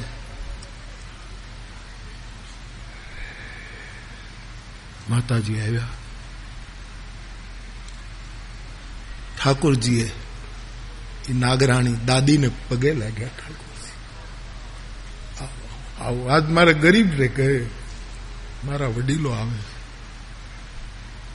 મેં તેને કીધું, મેં તે હા. દાદી આવ્યા છે એ તો ઉતાવળે આવ્યા છે. શ્રીરંગપુરની જે સાડીઓનો ઢગલો પીડ્યો છે, શ્રીરંગપુરની. અને જે ઠાકોરજીના મંદિરમાં બનારસી સાડીઓનો એક ઢગલો પીડ્યો છે, અને જેને સોનાની બોર્ડર છે, એવી એક સાડી દાદીમાને આપો. દાદીમા કે હવે મેતીને થયું કે આખી જિંદગી મેં હેન્ડલૂમ પહેર્યું છે. અને આ- આ સાડીઓના ઢગલા પણ થયું કે કાંઈક થઈ રહ્યું છે, હળવળાટ છે. ભરોસે રેવાય. એમાં પંડનું ડાપણ ના ડોળાય. એનો ભરોસો ભરોસો હતો. એ મંદિરમાં જાય સાહેબ ક્યાં તો બનારસી શ્રીરંગમની સાડી સાઉથની સાડીઓ ખોનાની બોર્ડરો ઘૂઘરીવાળી સાડીઓ એક સાડી લઈને આપી.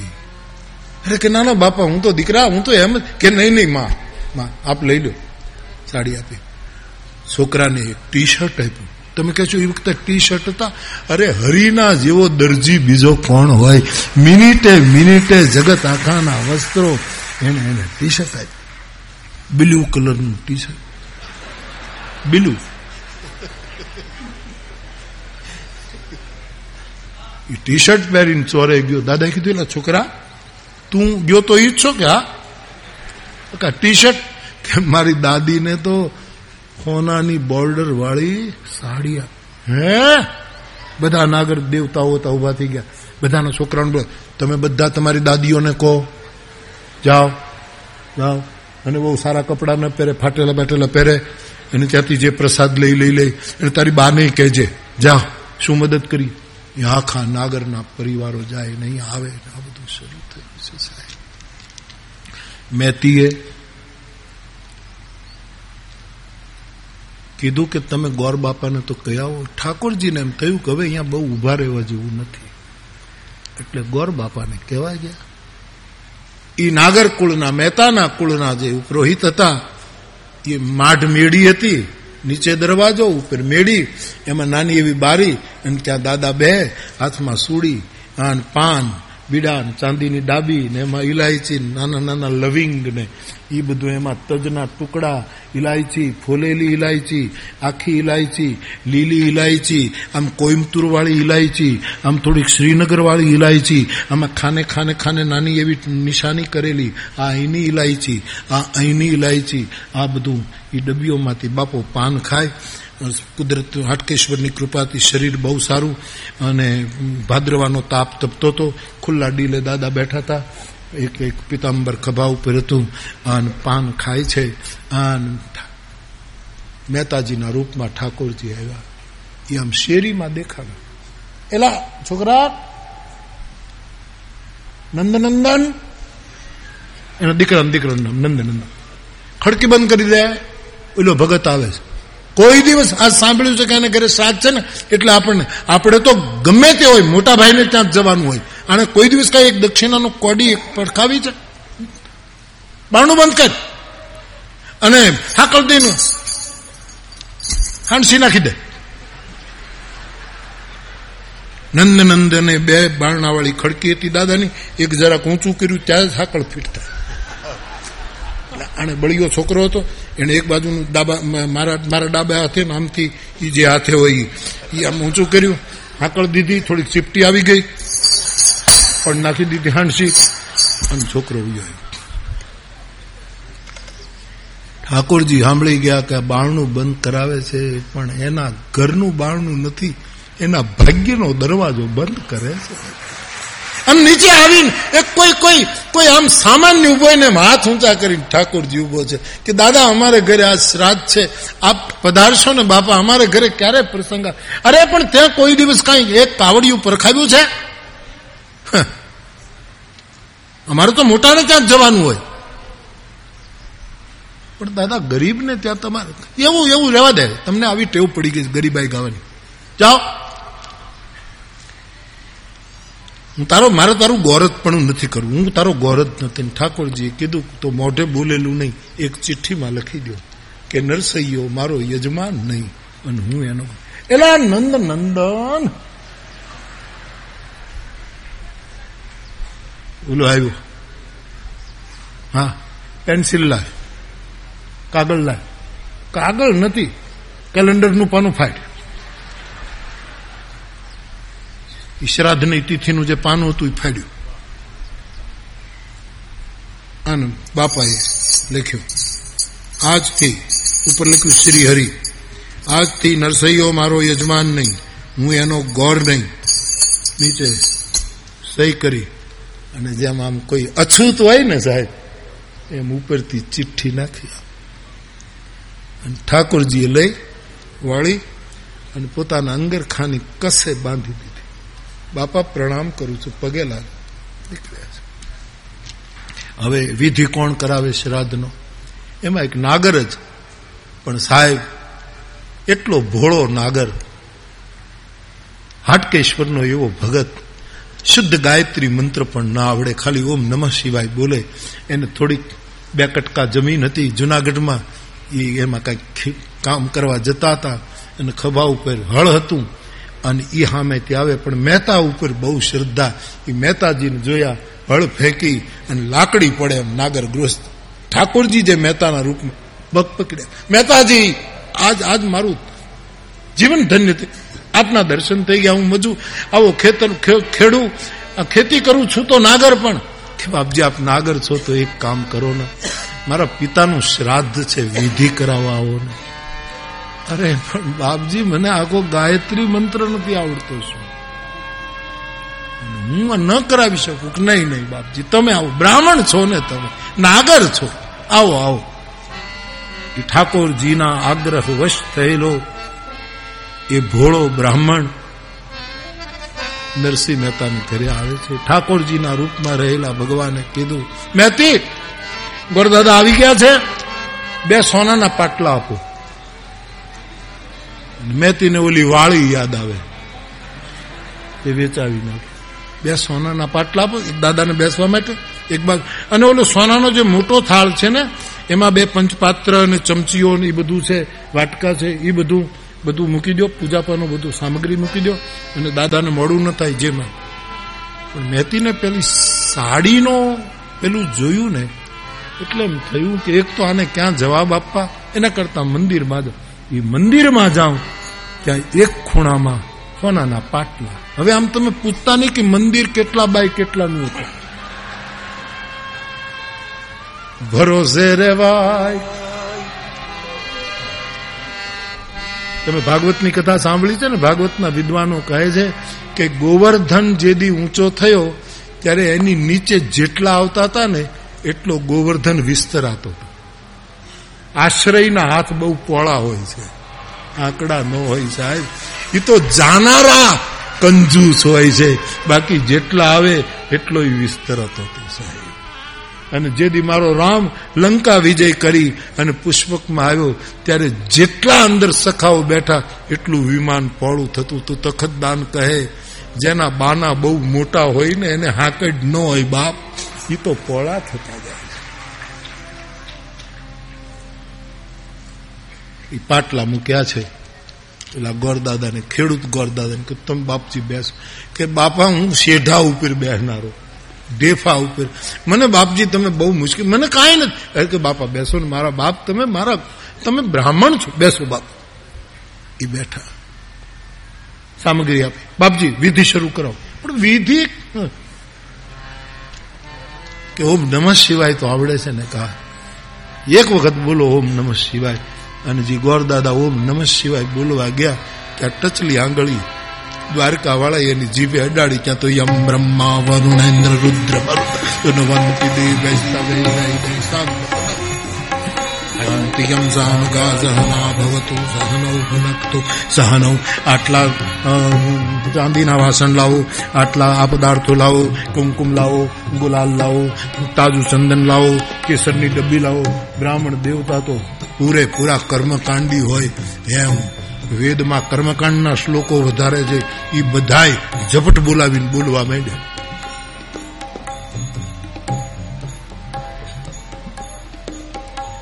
ત્યાં બીજા બહેનો આવ્યા. આ તો વાત ફેલાઈ ગઈ છે. હા.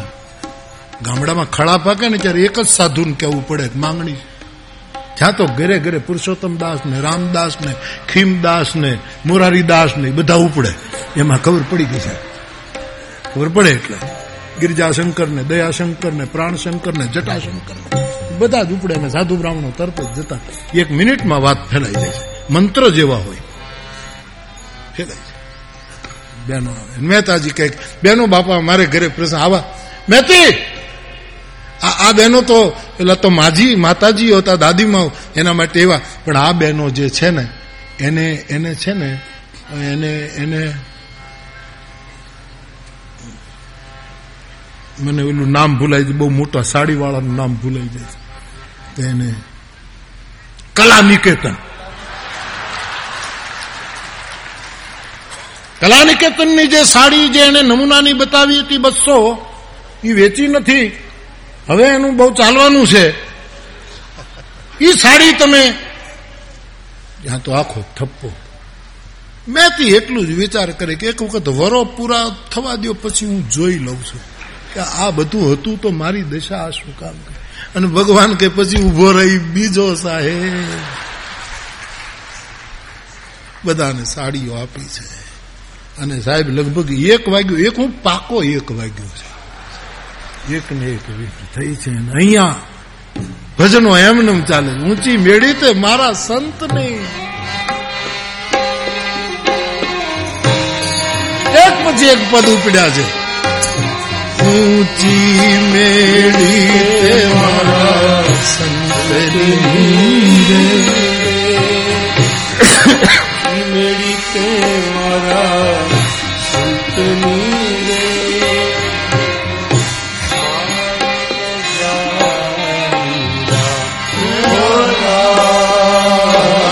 ઊંચી મેળી તે મારા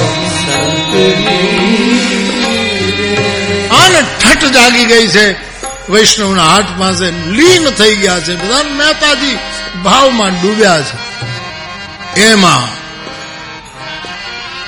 ભજનની જમાવટ ચાલે છે. એક વાગ્યો છે. નાગર ગૃહસ્થોએ નક્કી કર્યું કે આપણે તો મહેતાજીને ત્યાં જ જમવા જવાનું છે. આખી નાગરી નાથ આવે છે જમવા માટે. ઠાકોરજી ઊભા છે. મારા બાપ પધારો. પધારો આજ મને મોટો કરી દીધો આજ મોટો કરી બેસ. પણ બાપજી, મારે ઘરે પ્રસંગને તમે આવી જૂની પિતાંબરીઓ પહેરીને આવ્યા. મેથી કર્યું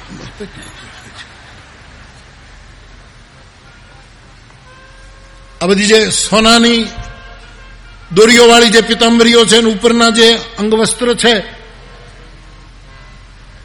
એક એક જોડ બધાને આપો મહેતાજી બધા વડીલો છો મહેતાજી કાંઈ કાંઈ જરૂર નથી કાંઈ અમારા ઘણા માણસો એમ કે નહીં નહીં, પૈસાની કાંઈ જરૂર નથી. પૈસાની એવી એ શું જરૂર છે? તમે એ પેલું લઈને નાખી દે ને પછી કે એની શું જરૂર છે? અરે વાહ તારી ઝપટ. ના ના, પૈસાની શું? એ તો અરે મહેતાજી, આ બધું શું જરૂર હતી? આ બધું કરવાની શું જરૂર? બધાને એક એક પિતાંબરી. દ્રૌપદીને નવસો નવ્વાણું જ પહેરાવી હતી. અહીંયા નવ હજાર ને પહેરાવી હતી બાપા. સાડીઓ પિતાંબરીઓ આ બધાને.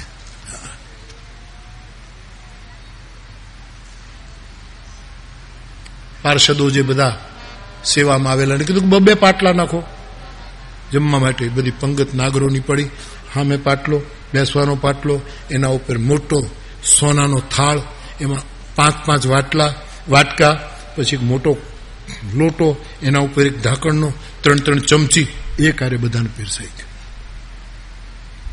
અને પીરસણી શરૂ કરી. નાગર ગ્રસ્તો ચમચીઓ જુએ.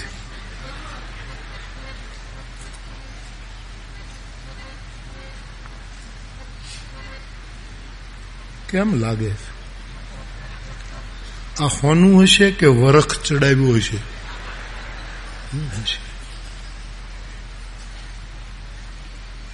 બાજુ બાજુ કે જે હોય મૂકી દો ને ચમચી. ક્યાં? ખિસ્સામાં ખિસ્સો ક્યાં છે રમૂજ થાય છે અને સાહેબ એ વૈકુંઠના રસોયા અને એના પીરસણિયાઓએ પછી રસોઈ પીરસી મહેતાજી ઊભા છે આખી નાગરી નાત બેઠી છે જમવા માટે સાહેબ આને બધું પીરસાય પછી ઠાકોરજીએ કીધું કે બાપજી હર હર મહાદેવ કરીને જમવાનું શરૂ કરો એના પહેલા એક નાના હાચા ચીકણા રુદ્રાક્ષની હોનામાં મેઢેલી માળાઓ છે. એ તમને બધાને એક એક મહેતાજી, બસ હવે હવે એની શું જરૂર છે?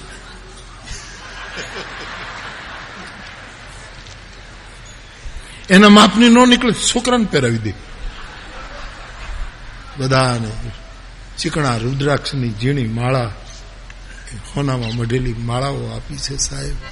આ અને પછી ભૂદેવે હાટકેશ્વર મહાદેવનો જય જયકાર કરી અને ભોજન શરૂ કર્યું છે સાહેબ. ઠાકોરજીનો અને એવું સ્વાદ મૂકેલો સાહેબ. ચૂરમાના લાડુ. ચૂરમાના લાડુમાં ચણાનો થોડોક ઘીમાં તળેલો લોટ ભેળવેલા લાડુ. ખસખસના લાડુ. નહોતા. ખસખસ તો ઉપર લગાડ્યા હતા ખાંડના લાડુ ગોળના લાડુ ઢીલા ગોળના લાડુ બરફી મોહનથાળ મેસૂબ પૂરણપોળી હાવ સફેદ રંગની જલેબી થોડીક પીળા રંગની જલેબી પછી કેસરી રંગની જલેબી જુદા જુદા ગોચડાવાળી જનુર ઘણી જલેબી હતી, ઘણા જલેબા હતા. જાડી જાડી જલેબી અને જલેબો કહેવાય. જલેબી હતી, મરચાના ભજીયા, બટાટાના ભજીયા, તુરિયાના ભજીયા, ઠળિયા સહિત ખજૂરના ભજીયા, કેળાના ભજીયા, ભીંડાના ભજીયા, તુવેરની દાળ, અડદની દાળ, મગની દાળ, શિંગદાણા તુવેરની દાળમાં હતા. બટેટાનું શાક, આખા રીંગણાનું શાક, ભીંડાનું શાક, ગુવારનું શાક, પરવળનું શાક, ભાજી અનેક પ્રકારની, છુંદા, ગોળકેરી, ગુંદાના ભજીયા, ગરમીરના ભજીયા. થાળ ભરાઈ ગયા છે. બધાના લોટામાં જળ ભરાયા છે. અને બાપા, હવે પ્રસાદ શરૂ કરો. વિધવિધ વાનગીઓ અને હાથમાં લઈને આમ ચારે બાજુ અંજલિ આપી આન દેવતાઓને જમાડીને ભૂદેવોએ જય જયકાર કરી અને ભોજન શરૂઆત કરી છે સાહેબ. અને પછી જે ખબર જ નથી કે હું ખાઈ છે. અને પછી વ્યાખ્યાનકારો એ રમૂજમાં પછી ગીતો લખ્યા.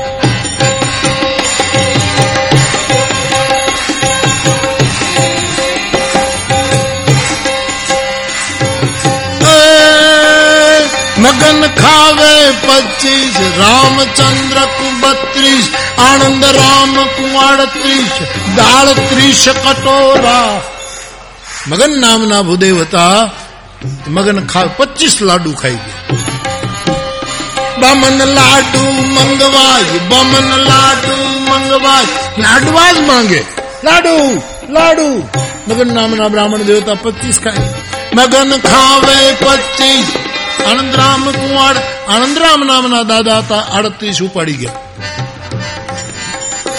આનંદ રામ કુંવાડ ત્રીસ દાળ ત્રીસ કટોરા દાળ ત્રીસ ત્રીસ ત્રીસ કટોરા દાળ પી એમને લાડવા કેમ જાય દાળના કટોરા કટોરા હારો હાર વચ્ચે વચ્ચે બે, ત્રણ લાડુ ઉપાડે, વચ્ચે એક દાળનો વાટકો પી જાય.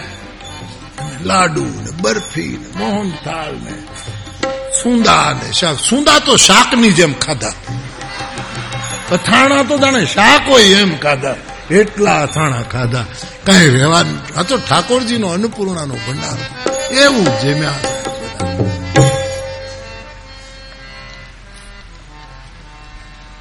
બધા જમી લીધા છે. ભરપેટ ભરકંઠ જમ્યા છે. બધા મહેતાજી, લીલા રેર થઈ ગયો, બાપ ખુશ રહો. પણ આ સોનાના વાસનો છે મહેતાજી, અને આ બધું સોનાનું આમાં કાંઈ આડાવડું ન થઈ જાય, હાંચવીને બધું. નહીં નહીં, બાપજી, ઠાકોરજીના દરબારમાં હેઠું અમે કાંઈ રાખીએ જ આ થાળી વાટકાન, પાટલાન, ચમચ્યું, એ બધું તમારે મહેતાજી, અમારે. હા.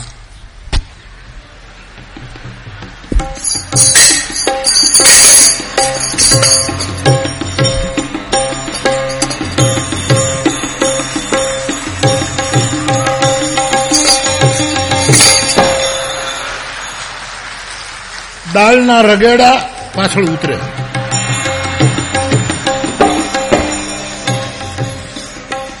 જય હો મહેતાનો જય હો. એક દાદાએ કીધું કે નંદનંદન ઘણાના નંદનંદન નામ હતા ગામ તમને થાય કે એકનું એક ઘણા નામ ના આટલું મોટું ગામ હોય એકના એક નામ આ છોકરાનું નામ નંદનંદન દીકરા મારા પગમાં મેં મોજડી પહેરી છે કે કેમ કારણ કે મારાથી હેઠું જોવાતું નથી એટલું અહીં સુધી કંઠ ભેર કંઠ ભેર અને છેલ્લે ભજીયા ખાધેલા કોઈક જો મોઢું પોળું કરે ને આંગળી નાખે ડીટિયા સહિત ભજ્જું નીકળી જાય સુધી નીચું જ ન જોયા મારા પગમાં મારા પગરખા છે. છોકરો હું નંદનંદન કે દાદા, હું તમારી ચોટલીને આધારે હાલ્યો આવું છું. મને હેઠું જોવાતું નથી. હું આય ઉધી છું. તારો વંશ છું મારા બાપ. હું તારો વંશ છું મારા બાપ. અને સાહેબ ડાળના રેલાની ધારું થાય. એક બાજુ પરસેવો, એક બાજુ જનોઈ.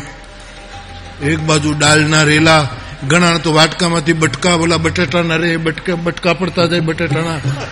અને આખું બધું નીકળ્યું છે. જય હો, જય. અને ઠાકોરજી દરવાજે ઊભા છે. જે બ્રાહ્મણ દેવ નીકળે, એને મુઠી મુઠી હોના મોર દક્ષિણા જય હો જય હો, કરતા કરતા પેલા કુળ ગુરુ જે હજી પાન ચાવે છે માઢ બેડી ઉપર ત્યાંથી નીકળ્યા. અને આ બધું જોયું. અર. મને એવી શું અક્કલ નીકળી કે મેં એને લખી દીધું કે તું મારો યજમાન નહીં, હું તારો ઘર નહીં. બારીમાંથી કીધું, નાગર દેવતાઓ, કે તમે નથી ગયા દાદા? નરસિંહ મહેતા એ તો ગજબ કર્યો છે. હા હા હા શું લૂંટાયું છે? અને તમે તો કુળગો કે મારું ભાગ્ય ફૂટી ગયું, મેં આવું લખી દીધું. બધા જમીન જાય છે. ઠાકોરજીને થયું કે હવે મારે જવું જોઈએ. મેથી થાક લાગ્યો છે. સૃષ્ટિનું સંચાલન કરવાનો હરીને થાક ન લાગે, પણ ભગતની ભીડ ઉપાડવાની હોય ને ત્યારે એને પરસેવો થઈ જાય, ક્યાંક લાજ ન જાય, હરિ નામની, તેથી મારા નામને બટો લાગશે. મને થોડોક થાક લાગ્યો છે, દામા કુંડે નાઈને પછી આવું. અને મેતીએ કીધું મોડું કરતા નહીં હવે. મારે ખાસ કામ છે. હવે મારે બધો હિસાબ લેવો દ્વારકા વાળો નીકળી ગયો છે.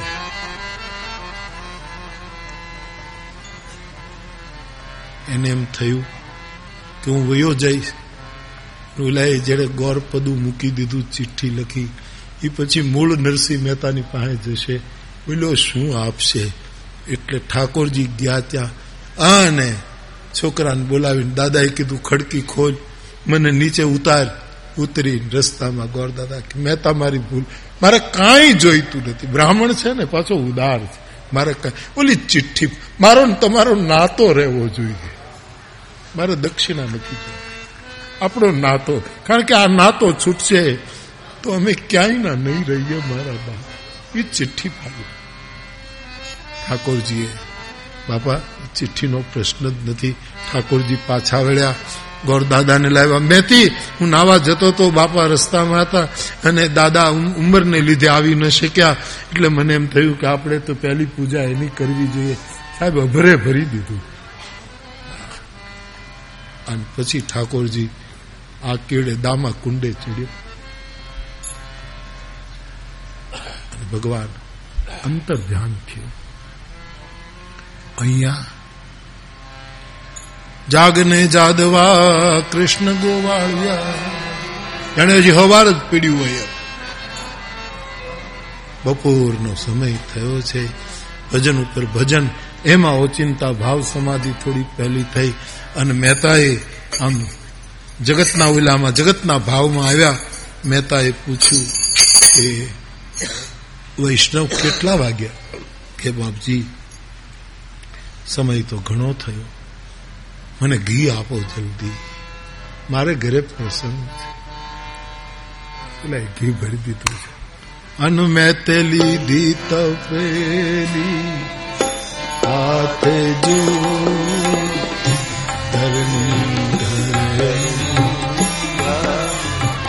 એ મુખ ગોવિંદ ગોવિંદ,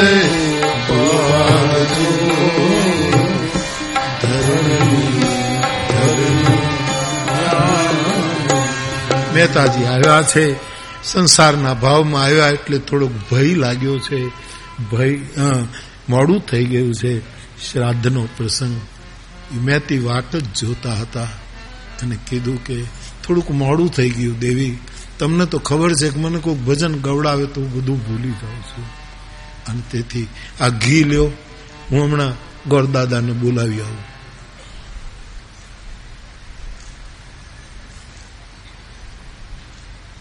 મહેતાજી, આટલી બધી મશ્કરી ન કરાય. એની કંઈક સીમા હોય. હું અબળા છું. આ આટલા બધાને તમે જમાડી ગયા, આટલાને તમે પહેરામણી કરી. અને વળી પાછું આનું આ નાટક હમણાં મને કહીને જાઉં છો કે હું ધામા કુંડે નાવા જાઉં છું. અને વળી આની આ રમત, હવે તો રમત બંધ કરો. મહેતી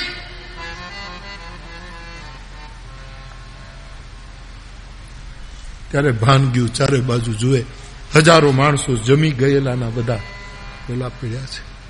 મહેતી કે હા, બધું થઈ ગયું. કોણ હતો? કે તમે તો હતા? મહેતી હું હતો? તમે જ હતા. તો એ હું ક્યાં ગયો? એ હું ગયો ક્યાં? મને કીધું, નાવા જાઉં છું. એથી જલ્દી બોલ. તું એની સામે જેમ તેમ કઈ એવા શબ્દો તો નહોતી બોલી તો બાપ.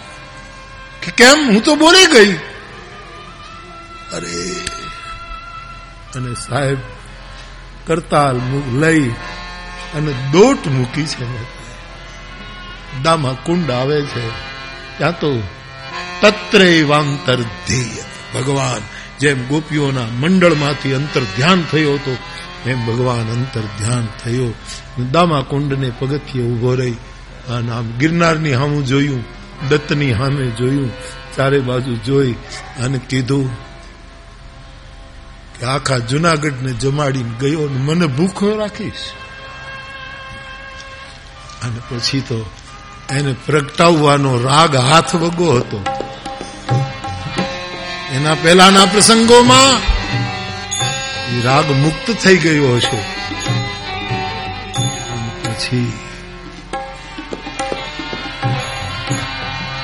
કેદાર છેડ્યો છે બે કસ પે કર્મ કીજીએ સરકાર મદીના. દર્શન દો ઘનશ્યામ નાથ મેરી અખિયા પાસે. ને તુલસીની ભાષામાં કહું તો, તુમ દયા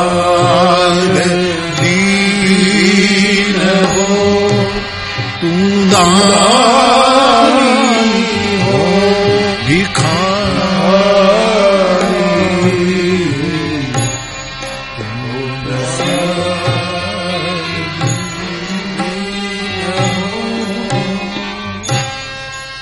કરતાલ ખખડાવી છે શ્રી હરિ પ્રગટ થયા છે દામા કુંડની મહેતા મારા બાપ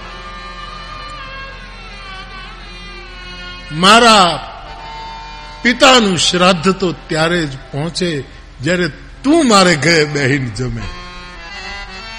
આવો. ઠાકોરજીએ રૂકમિણીને બોલાવ્યા છે. આ બાજુથી બ્રહ્મા અને બ્રહ્માણી પધારે છે. આ બાજુ શિવ અને પાર્વતી ઉતર્યા. ભવનાથ નીકળ્યો સાહેબ.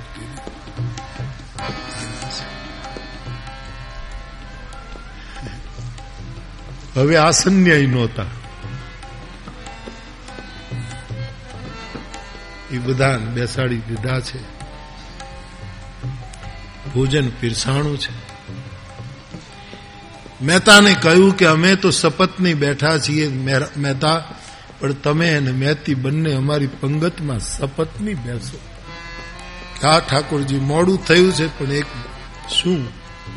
મારા ભાઈને બોલાયા હું. આ વૈષ્ણવ. મારો મોટો ભાઈ એને અમને આમંત્રણ દર વર્ષે ઈ જમાડે છે. આ તો મારી પત્ની બોલી ગયા એટલે આ બધું અને તારી કૃપા. પણ મારા મોટા ઘરે આજ કોઈ જમવા નથી. હું એને બોલી અને સાહેબ, મેં તો મોટા ભાઈને મોટા ભાઈ, તારા આશીર્વાદ. લાકડી પડે પડવા જાય વણસીધરજી મહેતાના. અતિશય કર્યો અપરાધ નરસૈયા તારો. અતિશય કર્યો અપરા. મારા કરજે ગુના નરસૈયા તારો. મેં અતિશય કર્યો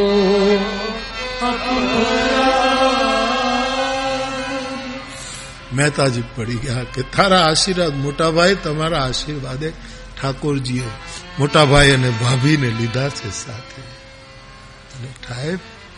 ઠાકોરજીની પંગતમાં નરસિંહનો મોટો ભાઈ અને ભાભી કુળમાં એકાદું ભગત થાય ને તો આખા કુળને ઠાકોરજીની હારે બેહાડી દે રામાયણમાં લખ્યું છે, સાહેબ સો કુલ ધન્ય સો કુલ ધન્ય ઉમા સુનુ જગત પૂજ્ય સુપુનીત શ્રી રઘુવીર પરાયણ જેહી નર ઉપજ બિનીત. બધાએ પ્રસાદ લીધો છે. શ્રી રાધે ભજ મન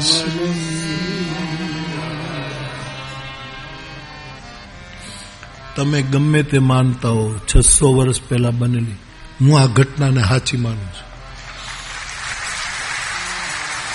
વર્ણનોમાં કાવ્યત્વ હોય, કલ્પનો હોય એ છૂટ છે.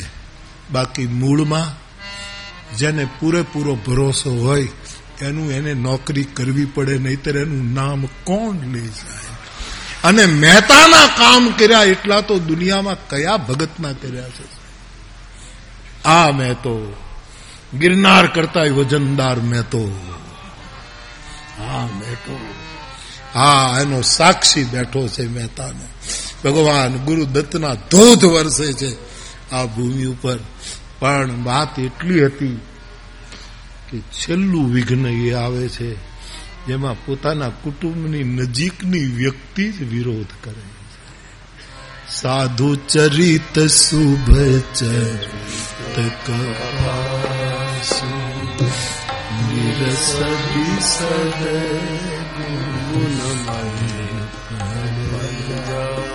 અમુક વસ્તુ બુદ્ધિથી પર હોય છે સાહેબ. એ વિજ્ઞાન નહીં સિદ્ધ કરી શકે. ભવિષ્યમાં કરે પણ. અને છતાંય એટલું અજ્ઞાત રહી જશે કે જેને, જેનું વર્ણન. અને આ- મંડપ બંધાય અને નવ દિવસ આમનામ આટલા માણસો જમે કથા સાંભળે. આ કોઈ માણસનું કામ છે? આમાં કોઈ દ્વારકા વાળો જ કરી જાતો આપણને એમ લાગે કે આ ભાઈ હતા ને આ ભાઈ હતા ને આ ભાઈ હતા. આપણી બુદ્ધિ કબૂલ ન કરે ને એટલે આપણે બધાને આને આ કમિટી હતી કમિટા બમીટા કાંઈ ન કરીએ કે દત્ત કરીને વયો જાય સાહેબ. ભવનાથ કરીને વયો જાય, માં અંબા બધાને જમાડીને વહી જાય. બાકી ન તલગાજડાનું ગજુ છે ને, ન જૈનત્યાનું ગજુ છે. એમાં કોઈનું ગજુ નથી. કારણ કે દેવા વાળો નથી દુબળો. મારો ભગવાન નથી રે ભિખારી. અને આપે છે ત્યારે ભગવાન જુએ છે, વિચારી, જોઈ, જોઈને આપે છે. અને અહેતુ સ્વાર્થ મુક્ત જેટલા સત્કર્મો હશે, એની ઊંડીઓ કેમ ન સ્વીકારાય સાહેબ? Radio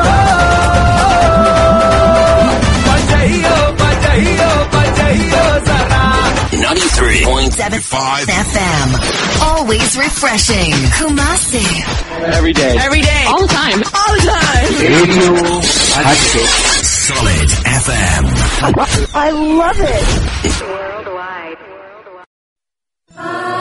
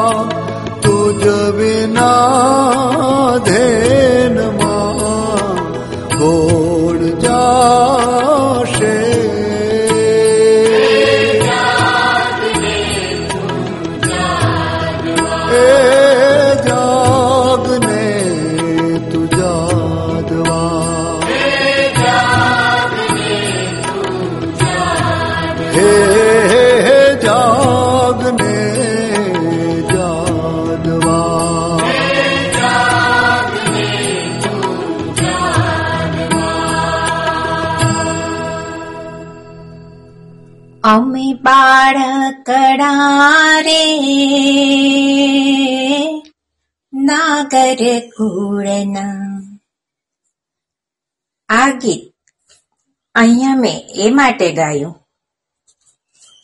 તે નરસિંહ મહેતાના લખાયેલ આજની ઘડી તે રળિયામણી. આ શબ્દ મને નરસિંહ મહેતાનું નામ સાંભળતા યાદ આવ્યા. આજે ગુરુ પૂર્ણિમાના શુભ દિવસે જ્યારે મને નરસિંહ મહેતા વિશે બોલવાનું.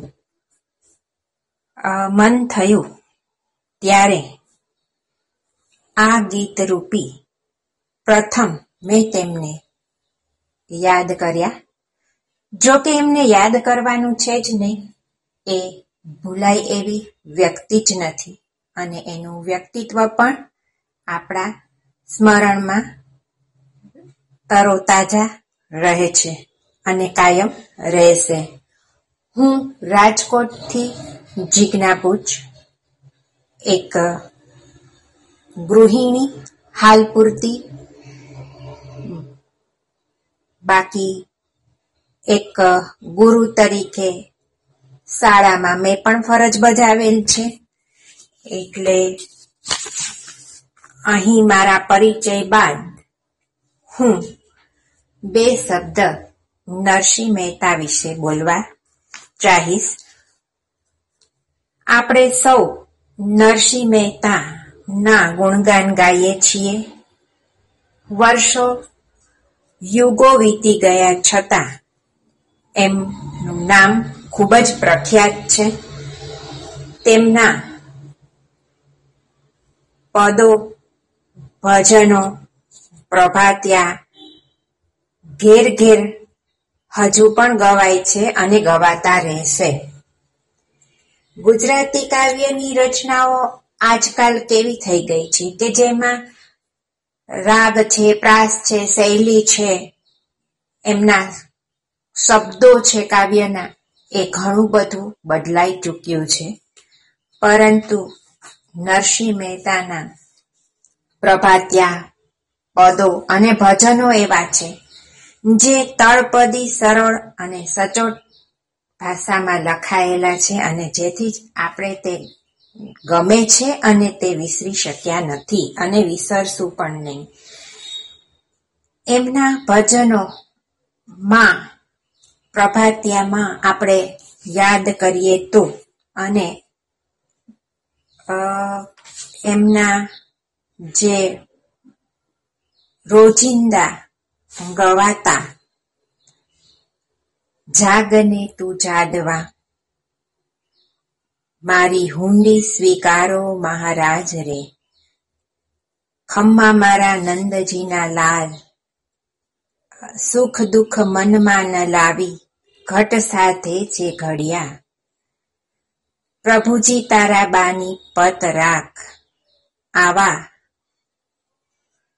ઘણા જ ભજનો અને પ્રભાતિયા આપણે કંઠસ્થ છે અને રહેશે. તો પંદરમી સદીના ગુજરાતી ભાષાના પ્રથમ આદિ કવિ, આદિ અને અનાદિ એટલા માટે કહીશ કે આજે પણ આપણે તેમને યાદ કરીએ છીએ અને આવા પ્રથમ કવિ ભક્ત વત્સલ જે પૂજ્ય ગાંધીજીને પણ પ્રિય હતા અને એમણે એમને આદર્શ માનેલા હતા એવા તળાજા ગામમાં.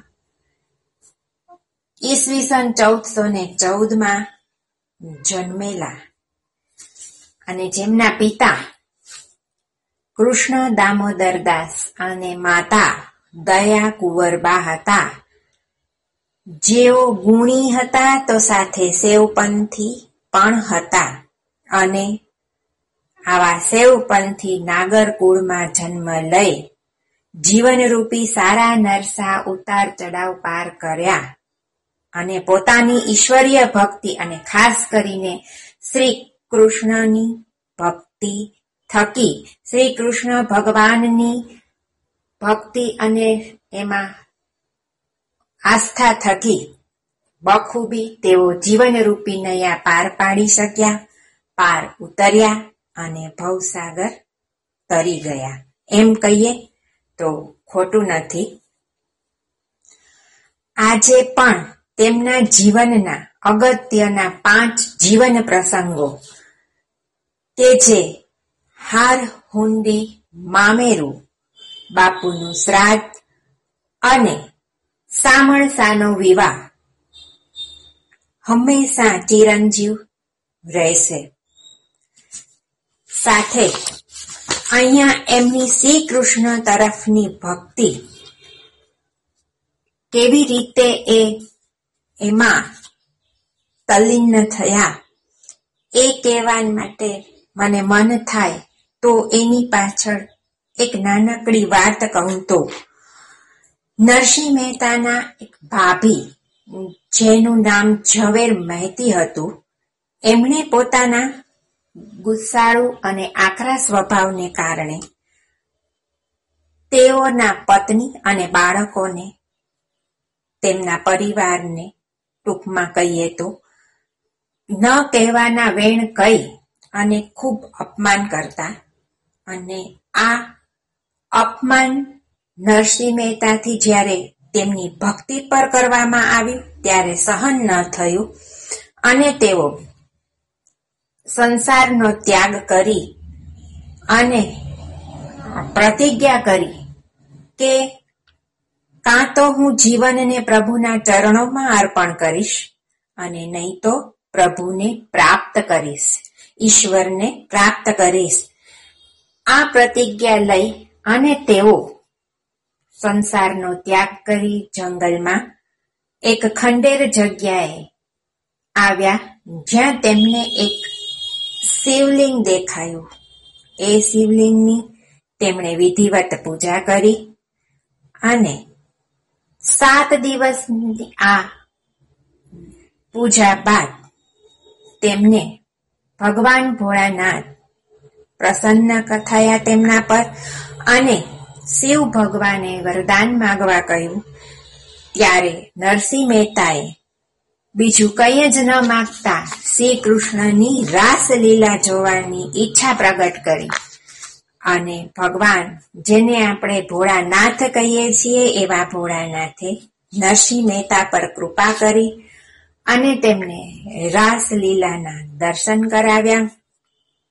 આ રાસલીલા જોઈને નરસિંહ મહેતા, એટલા તો શ્રી કૃષ્ણની ભક્તિમય બની ગયા અને એમણે ત્યાર પછી શ્રી કૃષ્ણની ભક્તિ થકી ખૂબ જ એમનામાં આસ્થા અને વિશ્વાસથી જીવનની તમામ પરિસ્થિતિઓનો બખૂબી સામનો કર્યો.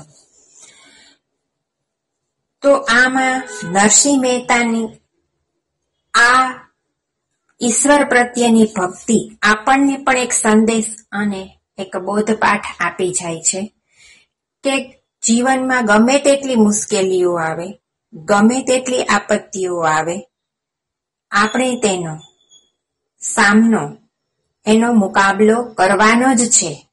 પણ કેવી રીતે? તો કે ઈશ્વરમાં અતૂટ શ્રદ્ધા અને વિશ્વાસ રાખીને ભગવાન ઈશ્વર આપણી સાથે જ છે અને આપણે આ મુશ્કેલીમાંથી એ જરૂરથી ઉગારશે એવા સંકલ્પ સાથે એવી, એવા વિશ્વાસ સાથે આપણે જરૂરથી મુશ્કેલીઓને પાર પાડવાની અને તેના માટે ભલે આપણે પ્રયત્ન અને મહેનત, પરિશ્રમ કરવો પડે, તો એમાં પણ ઈશ્વર સાથે જ હોય છે, એટલે એમ માની અને આગળ પ્રગતિ કરવાની પછી એ કોઈ પણ સમય સંજોગ હોય. સાથે અહીંયા એક વાત હું જરૂરથી કહેવા માંગીશ કે હું ગર્વ લઉં કે મને આ નાગર કુળમાં જન્મ મળ્યો છે. અને એક વાત, કોઈ બીજી કાસ્ટ કે બીજા કોઈ કાસ્ટના લોકો પ્રસંગોપાત મળે ત્યારે એકબીજાને બાય કાસ્ટ તમે કેવા એમ પૂછે? મને જ્યારે કોઈ પૂછે અને હું એમ કહું ને કે નાગર અમે નરસિંહ મહેતાના કુળના, ત્યારે મને એમ થાય કે ભગવાને મને આ જે નાગર જ્ઞાતિમાં, નાગર કુળમાં જે જન્મ આપ્યો છે, એ એ માટે હું ઈશ્વરનો ખૂબ ખૂબ આભાર માનું છું. અને ત્યારે આપણે એક રીતે નરસિંહ મહેતાને જ યાદ કરીએ છીએ. તો વધારે સમય ન લેતા અને સમયની મર્યાદાને ધ્યાનમાં રાખીને અહીંયા આજના ગુરુ પૂર્ણિમાના શુભ દિવસે સર્વ વડીલોને અને જગતના તમામ ગુરુઓને હું કોટી કોટી વંદન કરું છું. જય હાટકેશ. વડોદરાથી રાધિકા વિજય બક્ષીના પ્રણામ. નીરજભાઈ ભટ્ટે એક ખૂબ સરસ આયોજન કરેલું છે. એમનું રેડિયો, હાટકેશ રેડિયો ખૂબ સુંદર કાર્ય કરી રહ્યું છે.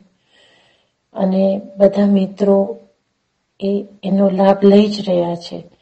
પણ આજે એમનો જે વિષય છે અતિ સુંદર છે. અને આપણે જો કહીએ તો કે એમણે નરસિંહ મહેતા વિશે કહેવાનું કહ્યું છે. તો જેમ મહિમનનો શ્લોક છે અસિતગીરી સમસ્યામ કજ્જલમ સિંધુ પાત્રે, લિખતી અધિગીરીત્વામ શારદા સર્વકાલે. એની જેમ આપણે સમુદ્રને શાહી બનાવીએ ને વૃક્ષની કલમ કરીને લખીએ ને તો પણ નરસૈયા વિશે કંઈ પણ કરીએ તો ઓછું જ છે. એમણે સૂક્ષ્મમાં એટલું બધું સુંદર રીતે, સહજ રીતે આપણને જ્ઞાન આપ્યું છે કે ખરેખર એ એક વંદનીય ગુરુ છે. એમના એક એક પદ, પ્રભાત્યા, બધા જો આપણે એકવાર પણ ધ્યાનથી સાંભળીએ ને, તો જિંદગી સુધરી જાય. અને આપણે હાટકેશ મિત્રો તો એના પગલે ચાલીએ જ છીએ. એટલે આપણા જે ગુરુ વંદનીય શ્રી નરસિંહ મહેતા વિશે કંઈ પણ કેવું એ તો અશક્ય જ છે. પણ એક એમનું પ્રભાત્યું છે, આપણે સવારથી જ શરૂ કરીએ તો, જાગને જાદવા કૃષ્ણ ગોવાળિયા. એટલું સુંદર એ જાગને જાદવા એમાં નરસિંહ મહેતાએ પ્રથમ દ્રષ્ટિએ તો એવું જ લાગે કે કૃષ્ણ ભગવાન વિશે નાગદમનની વાત સહજ રીતે કરી છે. પણ જ્યારે સૂક્ષ્મ રીતે આપણે જોઈએ ને, તો આપણા સાતેય ચક્રોની સહજ રીતે એમણે માહિતી આપી છે.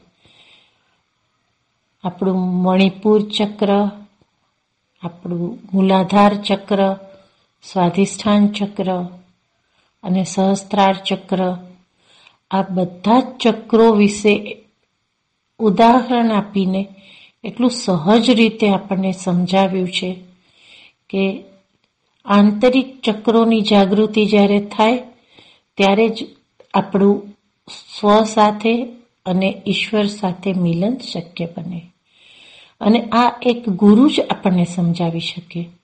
આજે આ ગુરુ પૂર્ણિમાના પાવન પર્વમાં નરસિંહ મહેતાને આપણે ગુરુ જગત ગુરુ માનીએ છીએ અને એ આપણા ગુરુના આ વચનો, જો આપણે એક એક વચનો ધ્યાનથી સાંભળીએ અને ઉતારીએ જીવનમાં, તો ખૂબ જ સરળ આપણું જીવન બની જાય. કે એમના પદોમાં જે કહેલું છે કે અંતે તો હેમનું હેમ હોય. એટલે કે દરેક વસ્તુના નામ રૂપ જૂજવા. આપણે દરેકને જુદી જુદી પરિભાષામાં ભલે જોઈએ, પણ ઈશ્વર તો બધાનો એક જ છે અને ઈશ્વરને પામવા માટેના રસ્તા ભલે જુદા હોય, પણ એ જો સાચો રસ્તો અપનાવીએ તો ગુરુના આશીર્વાદથી આપણે કૃષ્ણ સુધી, ઈશ્વર તત્વ સુધી પહોંચી શકીએ. એટલે કે એમણે કોઈ આડંબર વગર શિષ્યો બનાવ્યા નથી, કોઈ ખોટા પોતાના મંદિરો ઊભા નથી કરાવ્યા. અને સહજ રીતે એક ગુરુ તરીકે એમણે જે સંદેશ આપ્યો છે, એ એટલો બધો મહત્વપૂર્ણ છે કે ખરેખર નરસિંહ મહેતાના પદો, રચનાઓ અને ઈશ્વર પણ એમની પાસે હજરા હજુર હતા. કૃષ્ણ ભગવાને પણ એમની હુંડી સ્વીકારી અને હાજર થવું પડ્યું હતું. તો એ આપણા નરસૈયા ગુરુના વચનો આજે પણ આપણે એટલા જ રીતે આપણે લાઈફમાં મદદરૂપ થઈ શકે છે. જે નીરજભાઈ ભટ્ટે આ સુંદર પ્રયત્ન કર્યો છે એમનો પણ ખૂબ ખૂબ આભાર કે આજના પર્વને અનુરૂપ આ એક તક ઊભી કરી કે રેડિયો હોટકેશ દ્વારા આપણે આપણા નરસૈયાને ગુરુ તરીકે યાદ કરીએ.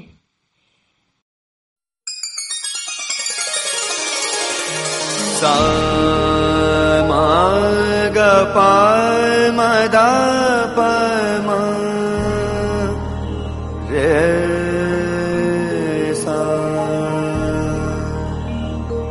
सा प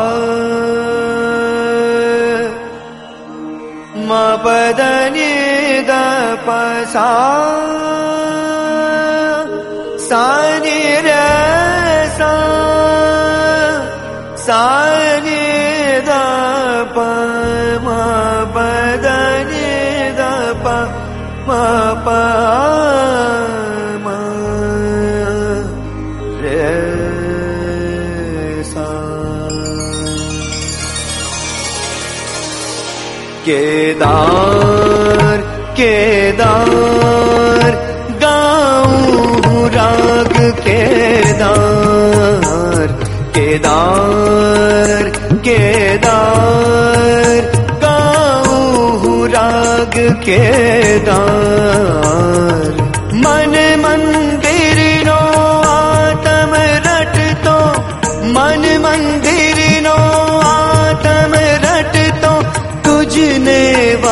વારંવાર કેદાર કેદાર ગાઉં રાગ કેદાર કેદાર કેદાર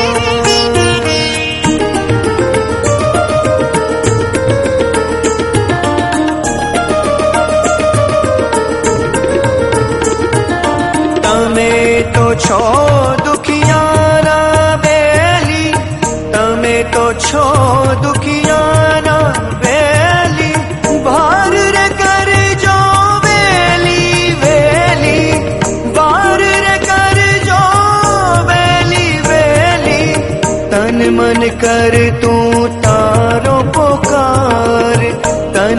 કર તું તારો પોકાર કેદાર કેદાર કેદાર કેદાર કેદાર ગાઉ રાગ કેદાર કેદાર કેદાર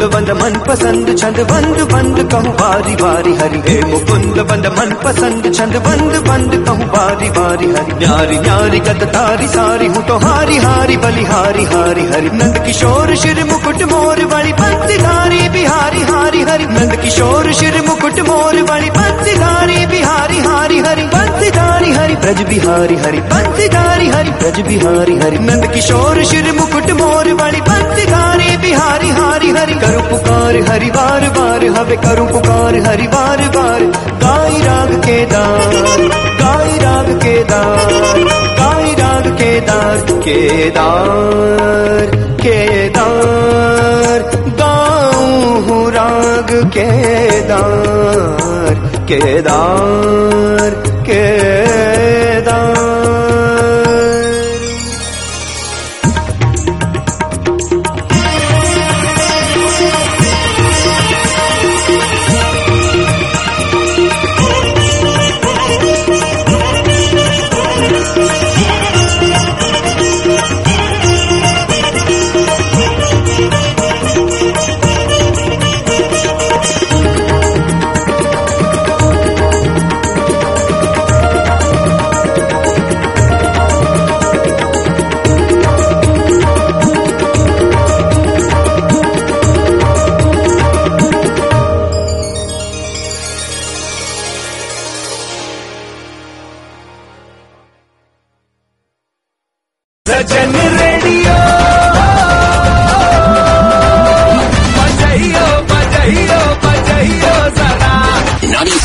93.75 FM.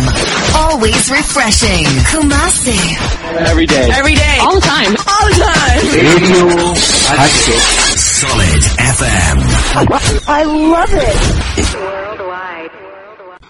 મારું નામ નયનબેન બુચ છે અને હું નરસિંહ મહેતા વિશે બે શબ્દો અહીં રજૂ કરીશ તો મને સાંભળશો નાગર અને નરસૈયો એકમેકના પર્યાય છે વૈષ્ણવજન તો તેને કહીએ, અખિલ બ્રહ્માંડમાં એક તું શ્રીહરિ કહીને, નરસિંહ મહેતાએ નાગરની જ વિચારસરણી, આ આવી જ હોય એમ કહી બતાવ્યું છે.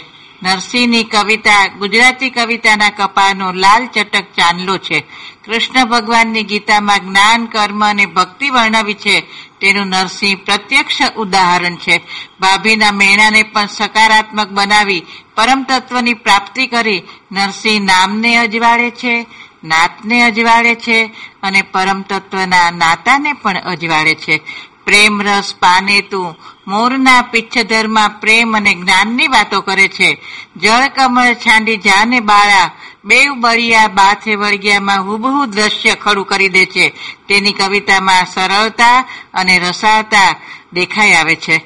મોરારી બાપુ કહે છે કે ગુજરાતનું ગૌરવ બે છે. એક સિંહ અને બીજો નરસિંહ. ગિરનાર ચડવો સહેલો છે, પણ નરસૈયો સમજવો એ અઘરો છે. જેની સુરતા સામર્યાની સાથ, સુરતા એટલે પ્રભુ સાથેની એકરૂપતા. જેનું અંતઃકરણ શુદ્ધ હોય, એને જ પ્રભુની પ્રાપ્તિ થાય છે.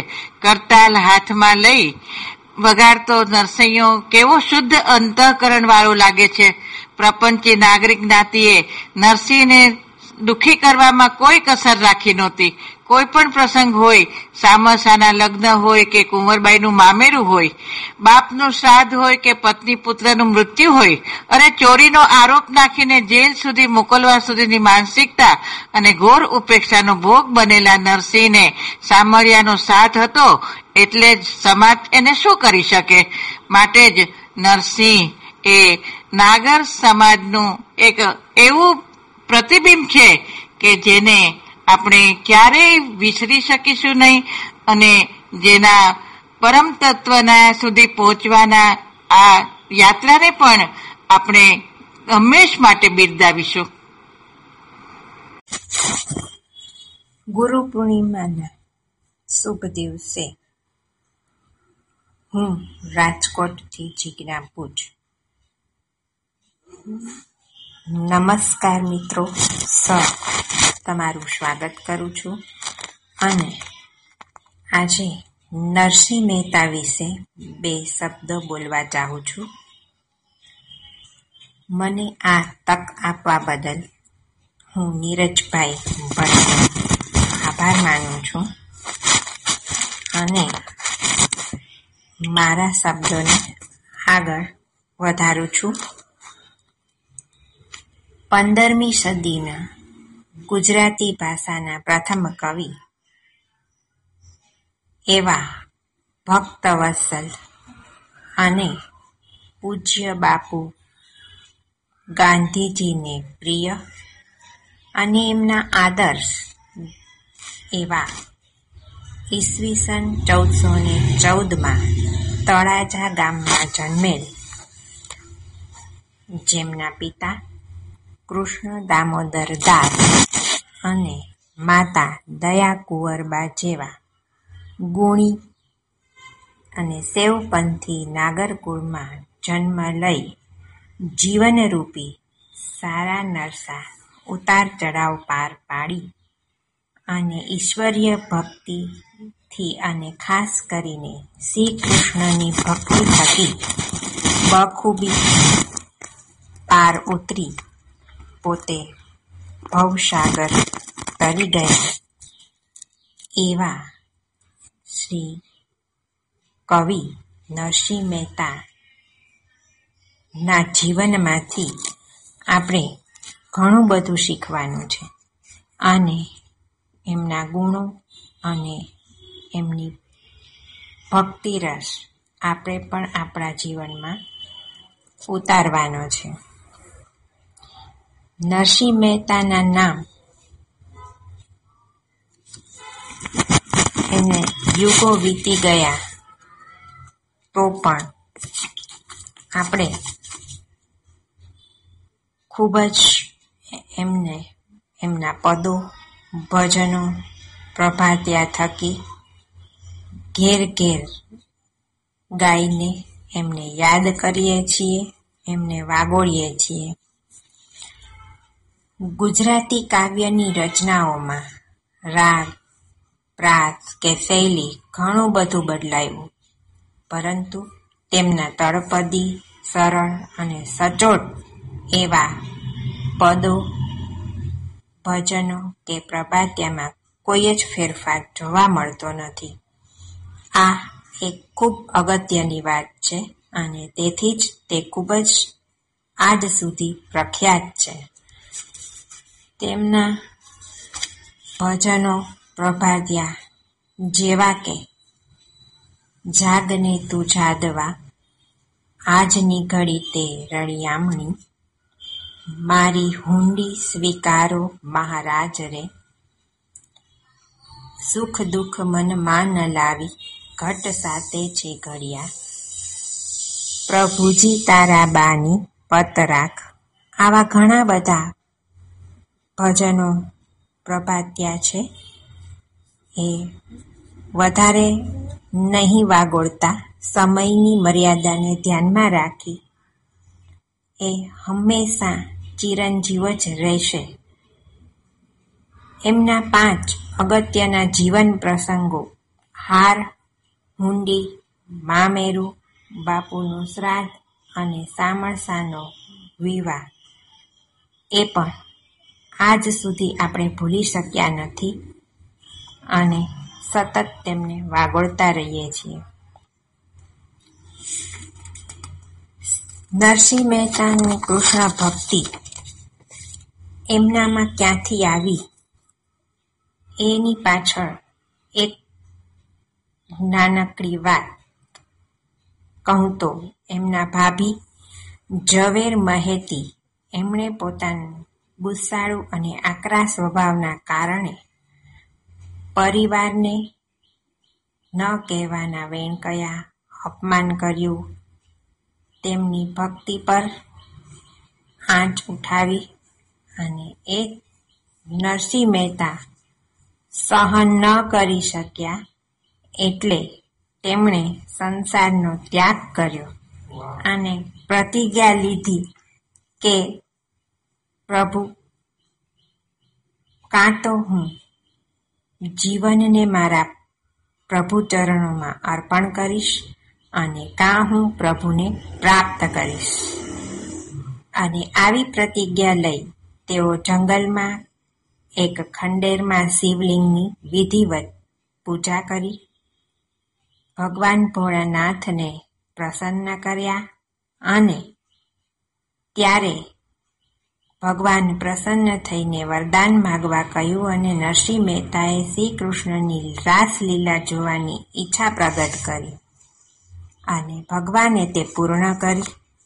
આ રાસલીલા અને શ્રી કૃષ્ણ ભગવાનના સાક્ષાત દર્શન કર્યા પછી એમણે એમના જીવનમાં શ્રી કૃષ્ણની ભક્તિ થકી બધા જ એમના જે જીવનના પ્રસંગો છે, એમાં આવતી કઠિનાઈઓને બહુ સહજ રીતે પાર પાડી.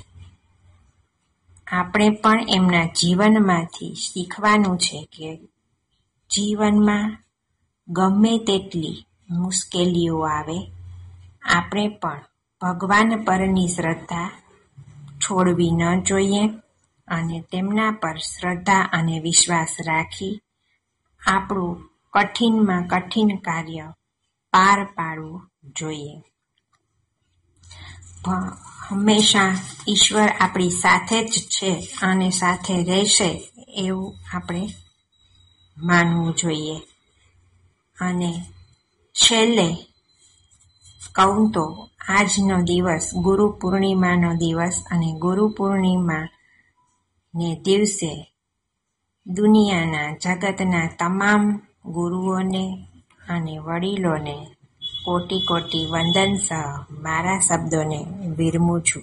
જય હાટકેશ ઓમ શ્રી ગણેશાય નમઃ. શ્રી સરસ્વતી નમઃ. હું Girishbhai Rawal, super senior citizen વડોદરાથી. ગુરુ પૂર્ણિમાના આજે પવિત્ર દિવસે બધા ગુરુજનોને સાક્ષાત દંડવટ પ્રણામ કરું છું. પરમ આદરણીય ગુરુવર્ય આદ્ય ભક્ત કવિ નરસિંહ મહેતાને યાદ કરી પ્રણામ કરી. તેમનું ભજન, વૈષ્ણવજન તો તેને રે કહીએ જે પીડ પરાઈ જાણે રે. પર દુખે ઉપકાર કરે તો એ મન અભિમાન આણે રે. અને છેલ્લે કે છે ભણે નર સંયો તેનું દર્શન કરતા કુળ એકો તેર તારે રે. રાષ્ટ્રપિતા પૂજ્ય ગાંધીજીને પ્રિય આ ભજન. દિવંગત સુષ્મા સ્વરાજ અને પ્રધાનમંત્રી નરેન્દ્ર મોદીની ઉપસ્થિતિમાં વિશ્વના બધા દેશોના ગાયકોએ ગાયું હતું, તે ટીવી ઉપર નિહાર્યું હતું. આપણે સૌ આ ભજનને વિશ્વ ગીત એટલે કે ગ્લોબલ પ્રેયર તરીકે સ્થાપિત થાય તેમ યુનોને અનુરોધ કરીએ. હરિઓમ તત્સત પરમાત્મને નમઃ. નમસ્કાર, radio Hatkesh ninety three point seven five FM. મિત્રો, હું રેખા પંડ્યા, વડોદરાથી આજ રોજ આપને શ્રી નરસિંહ મહેતા વિશે ટૂંકમાં જણાવતા આનંદ અનુભવું છું. આપણા ગુજરાતના સંત શ્રી નરસિંહ મહેતાનો જન્મ ઈસવીસન ચૌદસો ચૌદમાં ભાવનગરના તળાજા ગામમાં થયો હતો. એમના પિતા કૃષ્ણદાસ મહેતા હતા. તેઓ નાગર બ્રાહ્મણ જાતિની કુળના હતા. તેઓ નાના હતા, ત્યારે પાંચ વર્ષ સુધી બોલી ચાલી શકતા ન હતા. આઠ વર્ષે એમના માતા પિતાનું નિધન થતા એમનો ઉછેર એમના દાદી જય ગૌરીએ કર્યો હતો. તેઓના લગ્ન ઈસવીસન ચૌદસો ઓગણત્રીસમાં માણેકબાઈ સાથે થયા હતા. માણેકબાઈ તેમના ધર્મપત્ની હતા. એમના બે સંતાનોમાં પુત્રી તેમની કુંવરબાઈ અને પુત્ર સામળ શાહ હતા. તેઓની મુખ્ય કૃતિઓ જોઈએ તો પાંચ છે. એક તો કુંવરબાઈનું મામેરું બે સામળસાનો વિવાહ, ત્રણ ભક્તિપદો, ચાર હિંડોળા અને પાંચ પુત્ર વિવાહ. તેઓની મુખ્ય પંક્તિઓ, જોઈએ તો એક વૈષ્ણવજન તો તેને રે કહીએ, જેને ગાંધી બાપુએ પણ ખૂબ વખાણેલી. બે, ઊંચી મેળી રે મારા સંતની રે. અને ત્રણ, જળ કમળ છાંડી જા ને બાળા. ચાર ભલું થયું? ભાંગી જંજાળ. ને સુખેથી જીવશું સુખેથી જીવશું અને ભજીશું ગોપાળ. તેમના પ્રભાતિયા પણ લોકપ્રિય છે. તેઓને આદિકવિ નામ શ્રી ઉમાશંકર જોશીએ આપેલું.